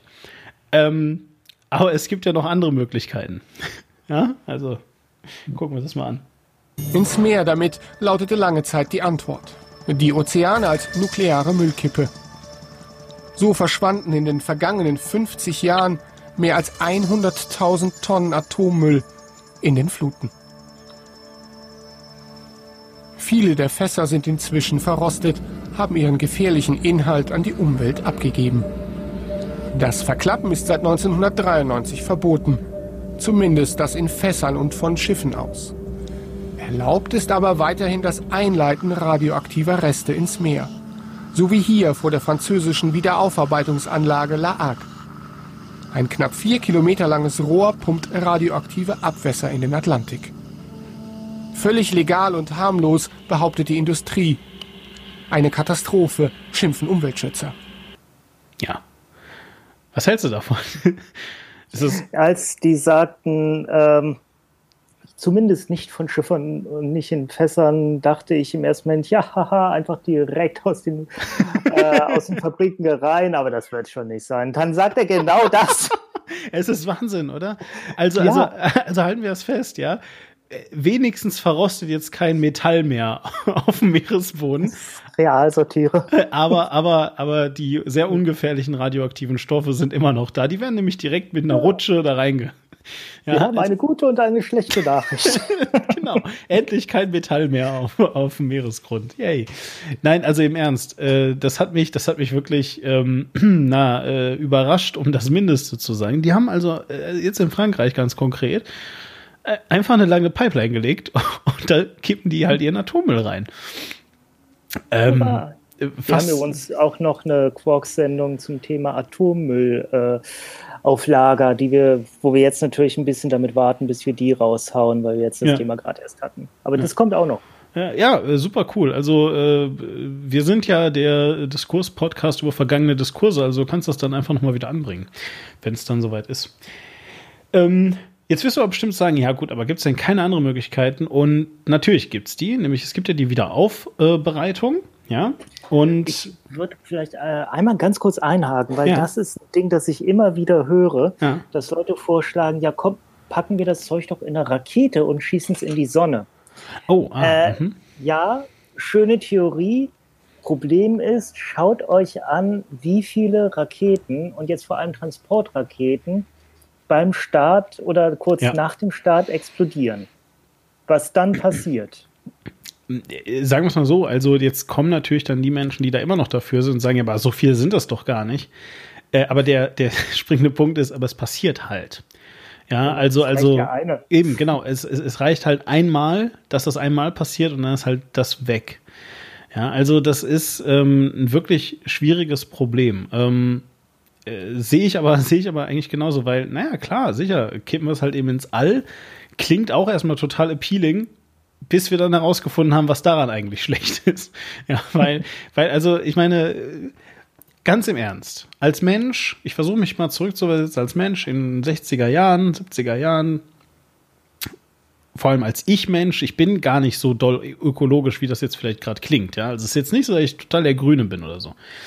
Ähm, ich bin auch, äh, es scheint sich ja hier so ein kleiner, so eine kleine Tendenz gegen Atomkraft rauszubilden. Und ich bin zwar tendenziell gegen Atomkraft, aber nicht so 100 Prozent. Also das ist mir, äh, ist, ich sage auch, äh, ja, wir müssen halt sehen, wie wir die, die Probleme, die wir mit Atomkraft haben, irgendwie überwinden. Bis dahin ist es eigentlich fahrlässig, sie zu verwenden. Exakt. Aber ich bin jetzt nicht 100% dagegen. Also was ich jedenfalls gerade sagen wollte, also ich jetzt als Mensch, der also so irgendwie in 60ern da rumdümpelt oder 70ern oder so, und wenn dann jemand zu mir kommt, ja, und der sagt mir, ey, lass uns das so ins Meer kippen, ist so, so wenig, guck mal, es sind äh, im Jahr 30, 300.000 äh, Tonnen, Wahrscheinlich weniger damals. Ja, so. Also es sind im Jahr, weiß nicht, 50.000 Tonnen.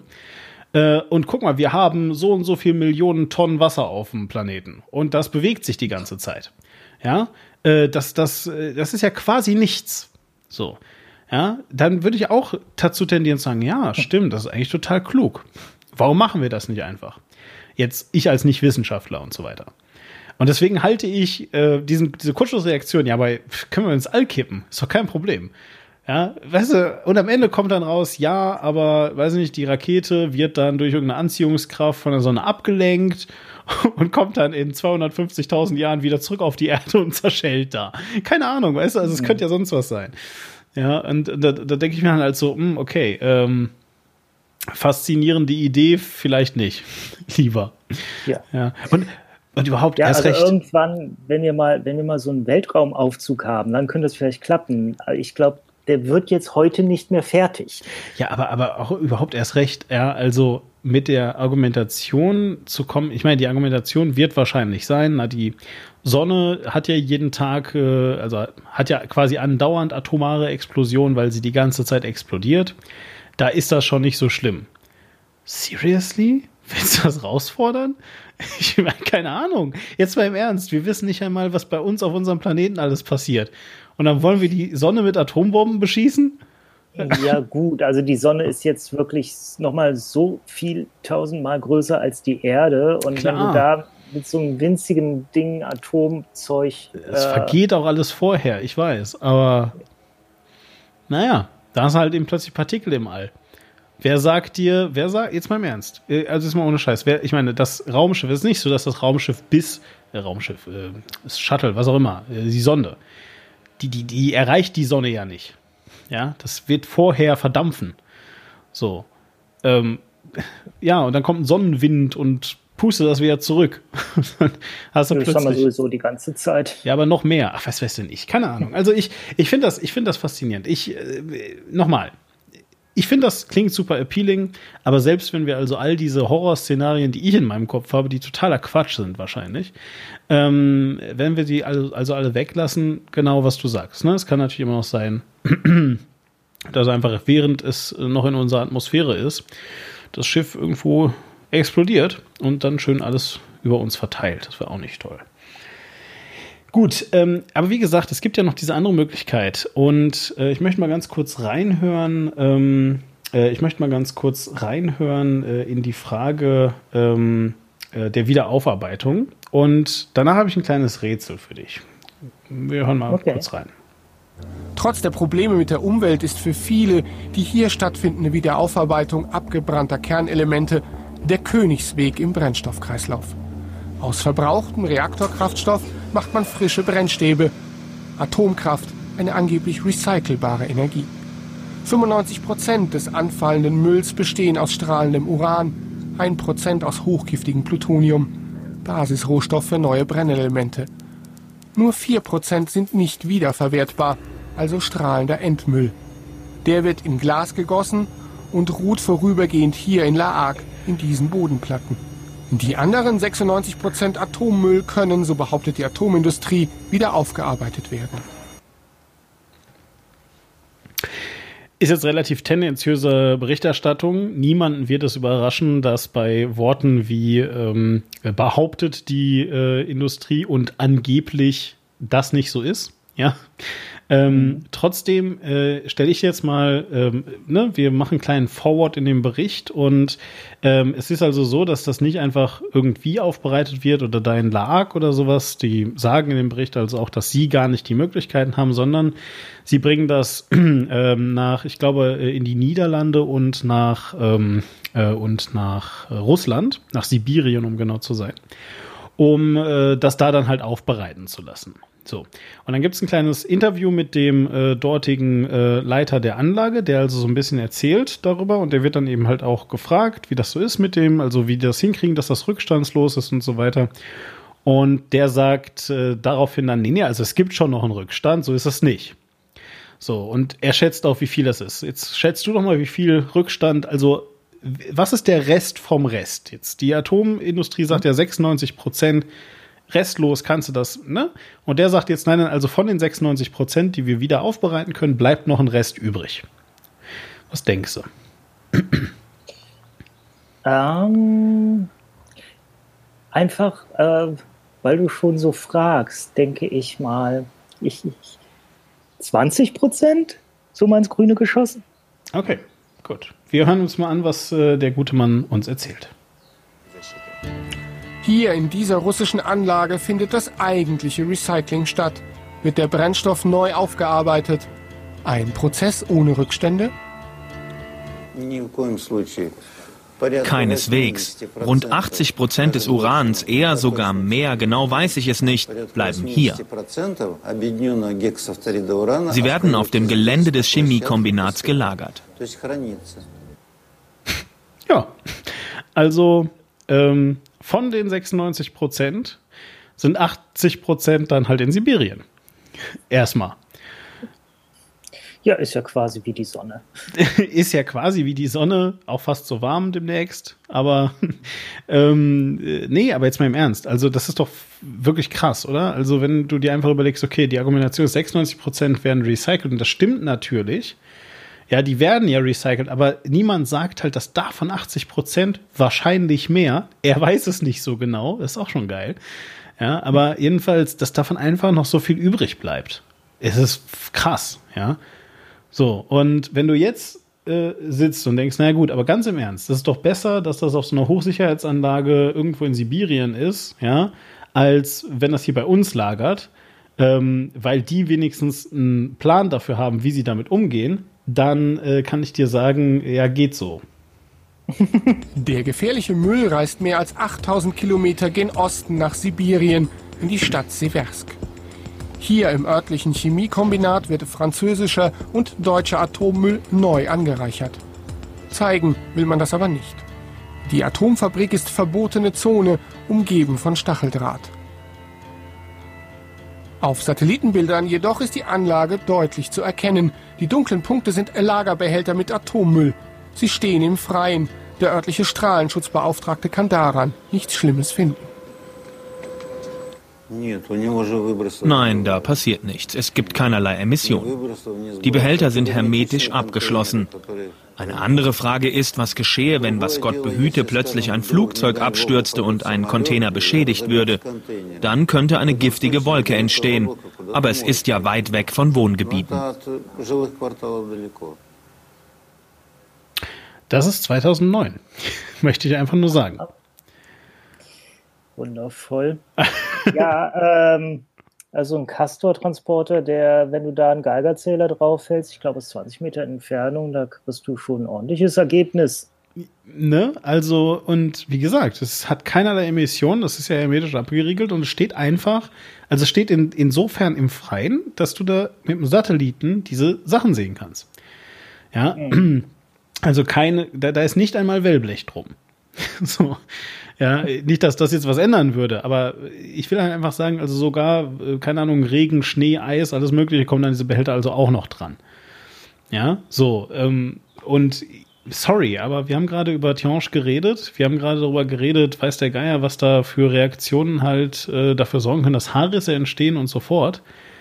Ja, das ist natürlich in einem Reaktor eine völlig andere Sache als jetzt ähm, bei, bei reststrahlendem Müll, den man, den du halt eben in diese Sache verklopst. Aber trotzdem, äh, die stehen da halt rum und die, ja, finde ich äh, sehr, sehr faszinierend. Und ähm, einfach um jetzt nochmal, und das ist wirklich so die, der, der letzte Clip zu diesem Thema Endlagerung, den ich habe, um sich jetzt nochmal bewusst zu machen, was das für eine Herausforderung ist und was die eigentliche Herausforderung ist bei der Endlagerung, ja, ähm, ähm, habe ich noch, ein, noch einen nächsten Clip und ich muss sagen, als ich das gesehen habe und gehört habe, ist, mir, ist es mir wieder, also obwohl ich mich mit solchen Themen rein just for fun und aus Fanfiction beschäftige, hat es mich nicht super krass überrascht, aber was glaubst du denn, was ist die, die größte Herausforderung, vor der die Menschen derzeitig in Sachen Endlagerung stehen? Äh, alles? Ich gebe dir, geb dir einen Tipp. Ich gebe dir einen Tipp. Es hat etwas mit Menschen zu tun. Ach Gott, wer, wer soll das machen? Ja, das, ja, das ist sehr. Ähm, kannst du noch ein bisschen konkretisieren? Also wer, wer geht da hin und äh, schiebt die Dinger rum? Und das, ja. Also, also und, und äh, du meinst es, weil die dann auch verstrahlt werden oder weswegen? Ja, zum Beispiel. Okay. Weil das okay. passiert, passieren kann. Ja. Äh, ist sicherlich auch ein sehr, sehr wichtiger Punkt. Der wird jetzt hier nicht gebracht. Der Punkt, der hier gebracht wird, der ist viel banaler. Ja, also wirklich total banal eigentlich. Wie gesagt, ich ja. bin auch nicht drauf gekommen. Es hat mich äh, dann schon ein Stück überrascht. Also hier, letzter Clip jetzt. Gesucht wird ein Ort sicher genug, um den strahlenden Müll 250.000 Jahre zu lagern. So lange ist der nukleare Abfall gefährlich.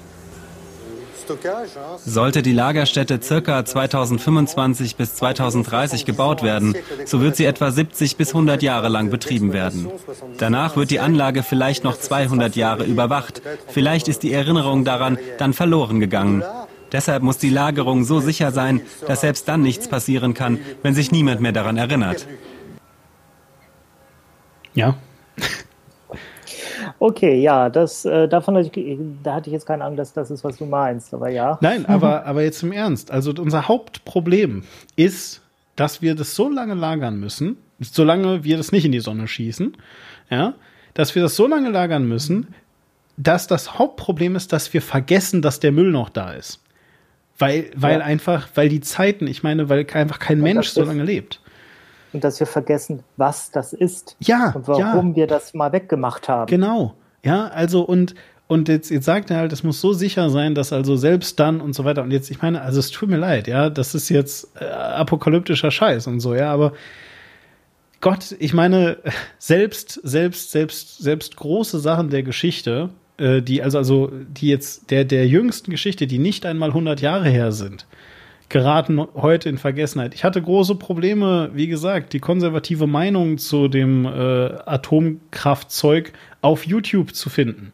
Weil YouTube tendenziell natürlich, hast du ja richtig gesagt, dann eher von den in Anführungszeichen Gewinnern der Geschichte oder halt eben einfach dann den, den, den Leuten, die äh, den Diskurs in eine bestimmte Richtung treiben wollen, be betreut wird, ja. Also selbst ich kann mich nicht daran erinnern, im wahrsten Sinne des Wortes, was in den 70ern genau gesagt wurde zu Atomkraft.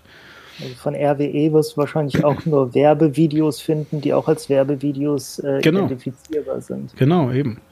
Ja, und also das ist, das ist wirklich so. Und wir reden hier also über einen Stoff, der, der sehr gefährlich ist, der 250.000 Jahre noch sehr gefährlich ist und wo die Gefahr besteht, dass wir einfach vergessen, dass der, was das ist, genau wie du sagst, ja. Genau, und die Diskussion, die Debatte, die ähm, wird jetzt häufig darauf reduziert, dass Atomenergie ja emissionsfrei ist. Genau. Und das stimmt natürlich in dem Sinne. Ja, also emissionsfrei, wenn wir, ja. wenn wir von der Produktion von CO2 ausgehen. Hm? Genau, also sehr gering. Also äh, bei dem Bau von Atomkraftwerken äh, ja, fallen gut. horrende Emissionen an. Klar, weil das alles aus Beton ist weil es aus Beton ist, weil die, die Transportwege äh, und die Transportnotwendigkeiten, also ich habe gerade neulich eine äh, Statistik gehört, nach der der Bau eines Hauses verbraucht deutlich mehr Energie, als der anschließende Betrieb des Hauses jemals verbrauchen wird. Also du, du kannst das Haus gar nicht so viel heizen, wie du bereits an Emissionen dadurch produziert hast, dass du es gebaut hast. Ah, okay. Ähm, und das fällt bei Atomkraftwerken, die natürlich noch viel größer und komplexer sind, umso mehr ins Gewicht. Hm. Na klar. Ähm, aber nichtsdestotrotz auch der, der Betrieb, äh, da muss ja alles Mögliche versorgt werden, da gibt es dann Zulieferungen und so weiter. Äh, könnte sich aber theoretisch ja alles auf äh, elektronischen Wege, also sprich mit Elektroautos und so weiter, regeln lassen. Und dann wäre zumindest der Betrieb ja tatsächlich emissionsfrei. Und ähm, Tja, es sei denn, man begreift den Atommüll als Emission, weil der kommt ja auch irgendwo raus. Ja, äh, beziehungsweise, also, das ist eine Faszination. Ich hatte neulich erst wieder eine Diskussion mit einem ähm, konservativen äh, Freund von mir, der also dann auch gesagt hat, ja, also ich halte das für die beste Lösung, weil das macht einfach, dass wir jetzt was genau, dass wir, dass wir komplett wieder auf Atomkraft ja, setzen? Ja, genau, genau. Okay. Weil, weil das macht ja, dass wir jetzt sofort quasi von heute auf morgen äh, da aussteigen können, ja, von heute auf morgen einfach ähm, äh, Kohle ausschalten können und die ganze CO2-Emission wegmachen können mhm. und so weiter. Ähm, und das ist eine sehr, sehr faszinierende Idee, wenn du wirklich den kompletten Diskurs ansonsten ignorierst. Weil, also nochmal, selbst wenn wir die Endlagerung jetzt mal kurz ausklammern, ja, ähm, ich habe gleich noch einen Clip von Angela Merkel, da sagt sie eine ganz bestimmte Sache. Wir hören uns den an und dann diskutieren wir da nochmal drüber. Aber äh, wir, nochmal, also bis 2011 war das auch fein, dass, wir, dass man so darüber diskutiert hat. Aber wir reden von einer Technologie, mhm. die, wenn was schief geht, was wir im Zweifel nicht einmal wissen, also, also da, da können Dinge schiefgehen, die sind nicht erforscht. Ja, so auf dem Niveau ist das. Genau. Ähm, es wäre nämlich auch teilweise zu gefährlich, das, das zu erforschen und eben ja. mal, okay, wir probieren es jetzt einfach mal. Also Theorien gibt es, aber keine Praxistests. Ja, eben, äh, genau. Und also äh, man, man, man muss eben einfach sehen, es ist eben gar nicht so sicher. Ja, und anders als jetzt, wo keine Ahnung, bei einem bei Autos, bei Flugzeugen, bei Raumschiffen, bei you name it, ja. So, bei jeder anderen Technologie, wo du sagen kannst, okay, gut, Flugzeuge stürzen manchmal ab und ja, dann sterben Menschen, das ist sehr tragisch, aber es ist ja sehr unwahrscheinlich. ja, kannst du ähm, eben nicht kommen und sagen, naja, guck mal, hier, Atomkraftwerke, äh, im Durchschnitt fliegen alle, was waren das, 40 Jahre oder so fliegt eins in die Luft, damit kann ich ja leben. Excuse me, no, weil danach ist das halt nicht mehr bewohnbar, diese Gegend. Ja, auf Jahrhunderte und Jahrtausende hinweg. Außerdem seht euch an, wann die Atomkraftwerke gebaut wurden, ab den 60ern äh, bis in die 80er. Und die sind jetzt alle in so einem gewissen Alter, also nicht weltweit, teilweise werden immer noch neue gebaut, aber trotzdem viele Atomkraftwerke kommen jetzt in ein Alter, äh, wo man wirklich fragen muss, okay, damals hatten wir ja offensichtlich noch nicht so die Ahnung von Materialermüdung unter radioaktiver Strahlungseinwirkung. Ja. Ne? Wie sieht das denn jetzt aus? Können wir die noch weiter betreiben oder sollten wir die nicht möglichst ganz schnell abschalten? Eben genau das. Und äh, wie gesagt, also und ich, und ich finde, diese Kombination ist ähm, definitiv eine schwierige und darüber sollte man wirklich reden. Also du, du kannst, glaube ich, nicht einfach sagen, ja gut, ähm, keine Ahnung, wir, wir halten jetzt den, den Klimawandel auf, ja, und dafür haben wir dann halt eben demnächst einfach so keinen Boden, auf dem wir leben können, weil wir einfach sterben, wenn wir da sind. Ja, hm. das ist ja auch irgendwie, weiß nicht, ja, und dann wächst da zwar ganz viele so, weil, also, wenn ich das mal so sagen darf, bei diesem, bei der Klimawandeldebatte, die wir im Moment führen, geht es ja weniger darum, dass wir den Planeten retten wollen und ähm, jetzt, jetzt alle, alle gut sind, sondern es geht ja eigentlich darum, dass wir machen wollen, dass der Planet ähm, äh, für Menschen ein ähm, überlebensfähiger Ort ist. Ja, auf dem wir weiterhin leben können. Und dann halt zu kommen und sagen, lass doch die Technologie benutzen, die Müll produziert, der 250.000 Jahre so gefährlich ist, dass wir keine Ahnung haben, wohin damit. Ja, so äh, ja. ist vielleicht äh, nicht die richtige Antwort, ehrlich gesagt. Ja, ich glaube, was, was vielen Leuten äh, daran gefällt, bei dem Müll wissen wir akut zumindest, wo er ist. Bei CO2, das ist halt in der Atmosphäre, das fliegt da rum und verteilt sich überall und ja. heizt äh, den Planeten insgesamt auf. Ich verstehe dieses Argument, absolut. Äh, ich äh, verstehe das, dass man sagt, okay, wir müssen dafür sorgen, dass jetzt sofort die Erwärmung des Planeten aufhört.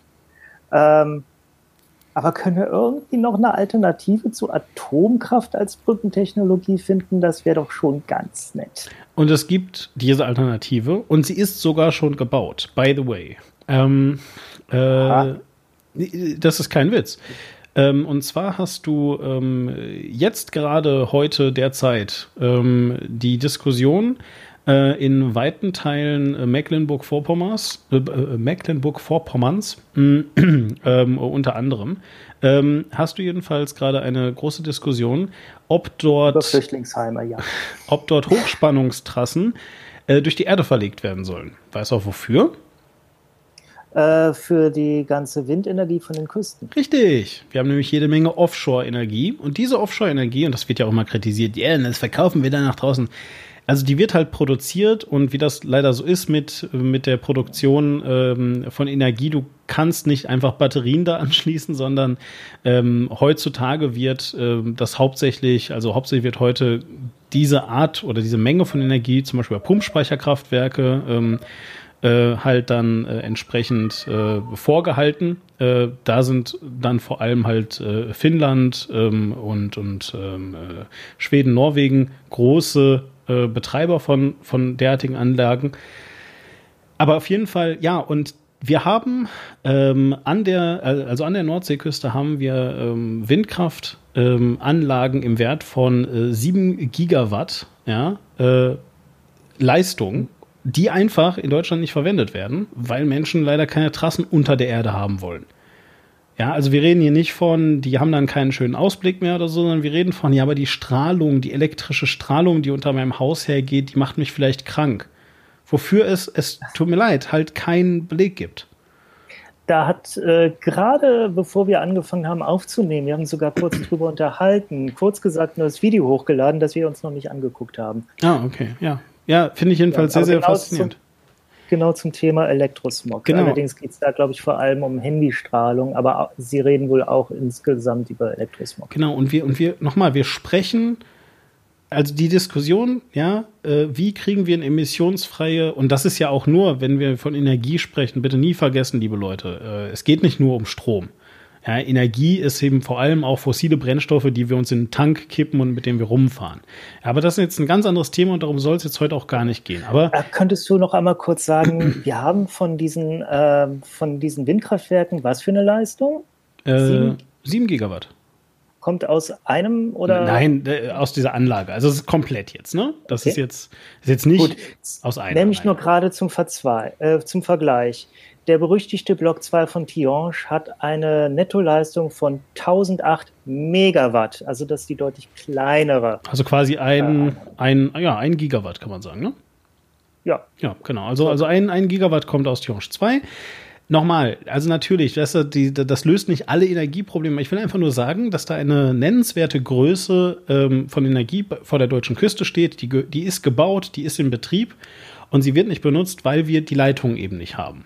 Ja, und ähm, ich finde es wirklich, ähm, ich sag mal, eine, eine schwierige Diskussion zu sagen, lass uns die Technologie nehmen, die wir immer noch nicht ausreichend erforscht haben mittlerweile, wie du es gesagt hast, Stichwort Gorleben, sogar per Dekret einfach die Forschung abgeschafft haben.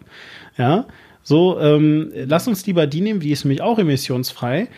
Ähm, und wenn dann irgendwann irgendwas passiert, Schrägstrich, äh, wenn wir irgendwann einfach zu, zu viel Müll davon produzieren, können wir nirgendwo mehr leben. Anstelle von Elektrosmog, was halt äh, Stand heute eine Erfindung ist. Ja. Mhm. So, und äh, ich meine, Tschernobyl, du kannst dir Bilder angucken, du siehst, was passiert bei einem Atomunfall. Ähm, Elektrosmog, ja. ja, please, show me. Ja, die großen ja, also Elektrosmog-Unfälle. Ich kann verstehen, wo es herkommt, weil du hast ja manchmal schon, wenn du ein elektrisches Gerät an Lautsprecher hörst, hörst du ja so Störgeräusche und so. Und verstehe, dass Leute sich äh, Sorge machen, was ist das für eine Strahlung und was macht die mit mir? Irgendwas passiert da ja. Das ist Aber, fair. Das ist sehr fair. Ich finde das okay. Ja. Ja, und das, äh, ich denke auch, da sollte stärker darüber aufgeklärt werden. Was genau ist das? Was passiert da? Ähm, ich gehe auch derzeit davon aus, es ist nichts, weil sonst wären wir alle sowas von tot, einfach weil wir ja ständig überall von Elektronik und elektrischen Leitungen, ich meine, in allen unseren Wänden sind elektrische Leitungen, warum sind wir alle äh, nicht tot und liegen am Boden und verrotten? Ja, ja das, ist, das ist halt eben äh, das. Und vor allem, das muss man eben auch sehen, ähm, der gleiche Elektrosmog wird ja auch von Atomkraftwerken produziert. Ne? Also ja. äh, der, der, Elektrosmog geht nicht weg, völlig egal, ob man jetzt diese Trasse da legt oder nicht. Und ähm, ich tue mich, das gebe ich hier und äh, heute offen äh, zu, ich tue mich schon schwer mit dem Argument, da dürfen keine Windkrafträder hin, weil es hässlich aussieht. Das finde ich schon eigentlich ein unzulässiges Argument, aber ich weiß, dass auch in der Schweiz beispielsweise sehr so argumentiert wird. Du willst halt eben nicht den Berg haben, auf dem tausend Windkraftwerke stehen, ne? Auch aus, äh, auch natürlich aus touristischen Gründen.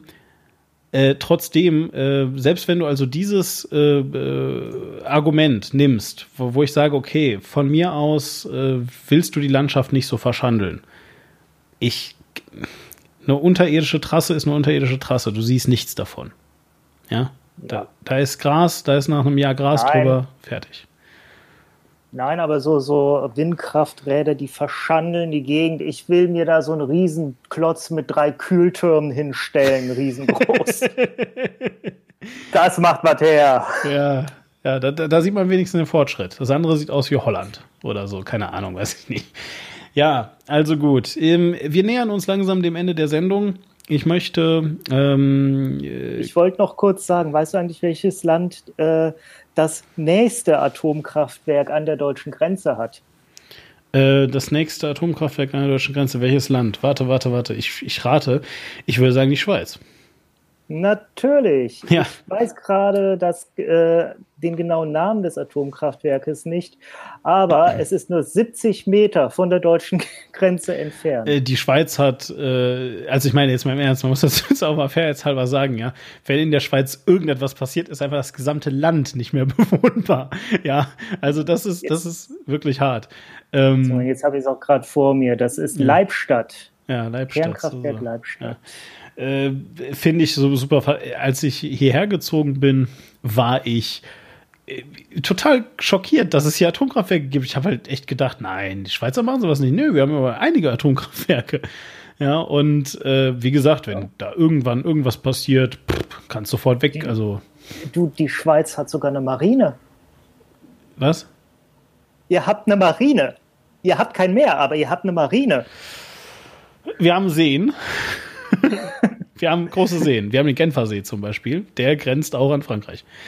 Das ist, äh, wenn wir mal einen Seekrieg gegen Frankreich auf dem Genfersee machen müssen, dann sind wir bestens vorbereitet. So, ähm, ich habe es gerade schon gesagt, wir wollen langsam jetzt mal hier zum Ende kommen. Ich ähm, äh, werde den Rausschmeißer, ich werde nochmal. Äh, also ich möchte noch ganz schnell zu, zu dem mit der Marine, bevor jetzt da Leute kommen. Es ist die Motorbootkompanie der Schweizer Armee. Aha! Na, ja, sowas, also sage ich doch für den See. Aber das ist faktisch eine Marine. Ja, aber ich sage, es ist für Seen. Das ist für den großen Genfersee Seekrieg. Ja. Ja, ja das genau. ist, da, da wirst du dich noch. auf den alle freuen. Ja, auf den alle freuen wir uns drauf. Also, ich möchte jedenfalls jetzt nochmal sagen, ähm, bevor wir uns, bevor wir uns verabschieden, ähm, äh, auch ein bisschen verabscheuen und euch rauswerfen mit äh, Merkels Statement zum Fukushima-Unglück sind wir heute nicht mehr dazu gekommen. Ähm, ist gerade jetzt aber auch gar nicht so wichtig. Ich denke, Tschernobyl als Beispiel reicht jetzt erstmal. Und ist trotzdem faszinierend, wie damals einfach sie diese 180-Grad-Wende gemacht hat wegen einer Sache, die in der Form bei uns gar nicht passieren kann. Ja, ähm, äh, ist es gar nicht so schade, dass du es jetzt nochmal gesagt hast. Jetzt müssten wir es eigentlich fast noch, weil ich habe dazu ein bisschen recherchiert und es gibt ähm, äh, ich, nee, ich kann das jetzt leider nicht anteasern. Dann müssen wir da nochmal was anders drüber reden, vielleicht gesondert. Okay. Vielleicht dann mit einem Gast oder so mal schauen. Jedenfalls, ähm, weil da gibt es noch einen anderen Hintergrund, den ich sehr, sehr faszinierend fand. Ähm, und der gar nichts mit Japan zu tun hat, kann ich euch sagen.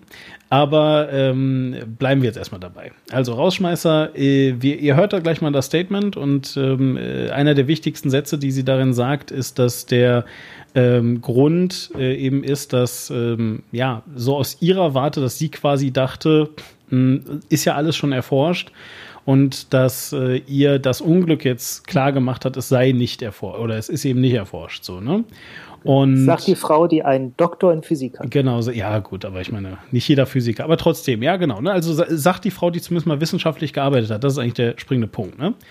So und ähm, das ist so, glaube ich, das Kernstatement. Ihr hört das gleich in voller Länge. Äh, sie sagt auch noch ein paar andere Sachen und äh, erklärt damit also den Atomausstieg. Wenn ihr das hier heute gehört habt und ihr euch ärgert, dann äh, geht ihr am besten auf http war-klar.de und schreibt da einen Kommentar. Äh, auf der Seite findet ihr außerdem Möglichkeiten, uns auf Twitter zu äh, kontaktieren, ähm, äh, theoretisch auch auf Facebook. Ich muss den Link mal rausnehmen, weil ehrlich gesagt, ich bin da nie. Also solltet ihr mich auch versuchen, auf Facebook zu kontaktieren, es tut mir leid, nichts gegen euch, aber pff.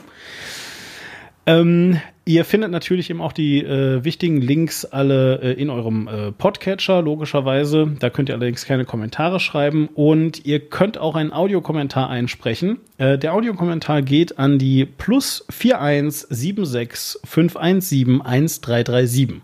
Wenn euch das zu schnell war, geht ihr auf http also war-klar.de. Da steht die Nummer auch drauf. Übrigens steht sie auch in eurem Podcatcher, müsst ihr nur draufklicken und also drauf tappen und dann ruft der da an. Ähm, ich gehe nicht ran, aber ihr könnt die Nummer dann ja halt einfach in euer WhatsApp eingeben. Ne?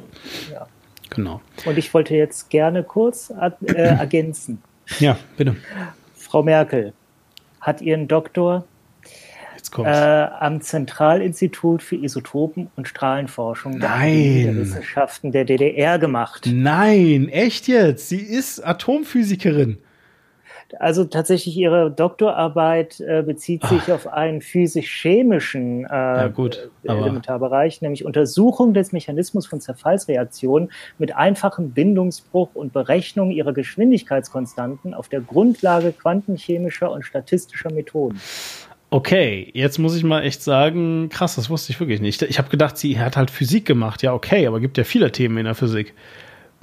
Ja, Wahnsinn. Total viele. Aber naja, tatsächlich ähm, ist jetzt auch wieder ein Exkurs, aber ganz schnell gesa sei gesagt, was ich an dem Merkel-Interview mit den YouTubern damals total toll fand, wie sie äh, als Alexi Bexi dran kam und sie anfing, an Anfang kritisch in die Zange zu nehmen, warum denn hier die äh, neue Technologie, gerade was Transport und gerade was Elektroautos anbelangt, nicht so sehr gefördert würden. Die kamen dann aber so total auf eine Ebene, wo sie so ein Fachgeschwurbel über Elektroautos anfingen und die merken, oh shit, shit, das ist ja ein Thema, das uns beide voll interessiert und das wurde so ein richtig schöner Expertendialog. Ja, geil. Das wirklich gemerkt, wie sie anfing, sich zu entspannen, wie der Alex sich auf einmal anfing zurückzulehnen und das, es war einfach eine geile Szene zwischen den beiden. Ja, das ist cool.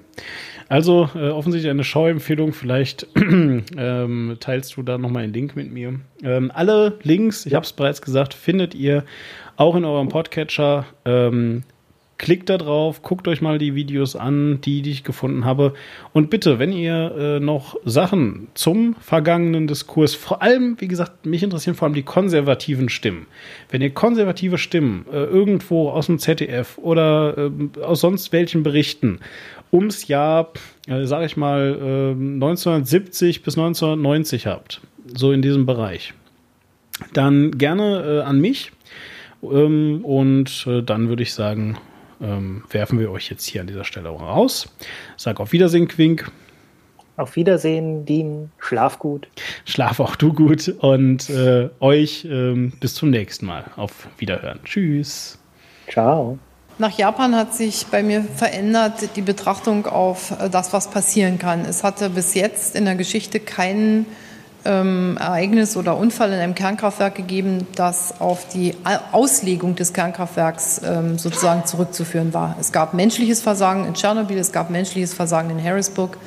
Es gab diese Situation, dass die Auslegung 8,2 ähm, Richterskala Erdbeben ähm, nicht ausgereicht hat in der Kombination von Erdbeben und Flutwelle, dass man sagen konnte, dieses Kernkraftwerk war für alle, auch die unwahrscheinlichsten Risiken ausgelegt. Und das lässt mich für Deutschland fragen, wie ist das mit der Betrachtung von Risiken auch in Deutschland? Und äh, diese Frage haben wir noch nicht beantwortet, dafür ist das Moratorium da, aber ich äh, bin äh, sozusagen jetzt ähm, belehrt worden durch äh, Japan, dass ähm, die Auslegung, die man nach bestem Wissen und Gewissen gemacht hatte für äh, vertretbare ähm, Ereigniswahrscheinlichkeiten nicht ausgereicht hat. Und wenn man jetzt einfach sagt, das hat auf Deutschland keinerlei Folgen, weil wir nicht so eine hohe Tsunamiwelle haben, dann würden wir es uns zu einfach machen. Und das ist der Unterschied. Auf der anderen Seite muss man auch sehen, ähm, wir haben in Europa am Freitag eine umfassende Diskussion gehabt. Und ähm, wir haben Nachbarländer zum Beispiel wie Frankreich, die erzeugen 80 Prozent ihres elektrischen Stroms aus äh, Kernenergie. Äh, der Stromverbrauch ist bei dem Energieverbrauch eines Landes ungefähr ein Drittel. Das heißt, ähm, das ist äh, nah an einem Viertel des gesamten Energieverbrauchs eines Landes. Und es würde jetzt nicht richtig sein, wenn wir sozusagen die Schlussfolgerung ziehen, wir importieren aus anderen Ländern Kernenergie. Das kann ich also auch nicht als die Lösung unseres Problems äh, sehen. Und ich muss das natürlich dann auch mir anschauen, der, der Klimawandel ist auch nicht verschwunden. Ähm, das heißt also, wir müssen Risikoabwägungen treffen, aber wir müssen mit den Menschen auch darüber diskutieren, wie hoch bewerten wir das Risiko des Klimawandels, was bedeutet das für uns. Das ist vielleicht äh, an einigen Stellen nicht so genau sichtbar und das, deshalb auch die Ethikkommission. Was ist jetzt äh, die Lehre und die Aufgabe? Wir haben ein Moratorium ähm, verhängt äh, für die Frage der Laufzeitverlängerungen wir haben die ähm, Aussage getroffen, und das wird jetzt auch umgesetzt, dass die Sicherheit der Kernkraftwerke überprüft wird im Lichte der neuen Erfahrungen, die wir aus Japan gewinnen. Ich will hier ganz offen sagen, als eine Befürworterin der friedlichen Nutzung der Kernenergie, meine Sichtweise auf die Kernenergie hat sich durch die Ereignisse in Japan verändert. Ich habe gesagt, die Zeit nach dem Moratorium wird eine andere sein als vor dem Moratorium. Und deshalb wird es jetzt darum gehen, bis Mitte Juni auch die entsprechenden Konsequenzen aus den Ereignissen in Japan für die Frage der Nutzung der Kernenergie in Deutschland zu ziehen. Das Ganze muss eingebettet sein in ein Gesamtenergiekonzept. Und deshalb werden wir über eine in sich schlüssige Energiepolitik, bei der Sicherheit den absoluten Vorrang hat, bei der aber auch die Fragen der Bezahlbarkeit und der Wirtschaftlichkeit und der Versorgungssicherheit eine Rolle spielen. Diese Fragen werden wir in den nächsten Wochen sehr, sehr intensiv diskutieren. Das werden im Übrigen alle Parteien tun, die die Koalition tragen, aber eben die Christlich-Demokratische Union auch.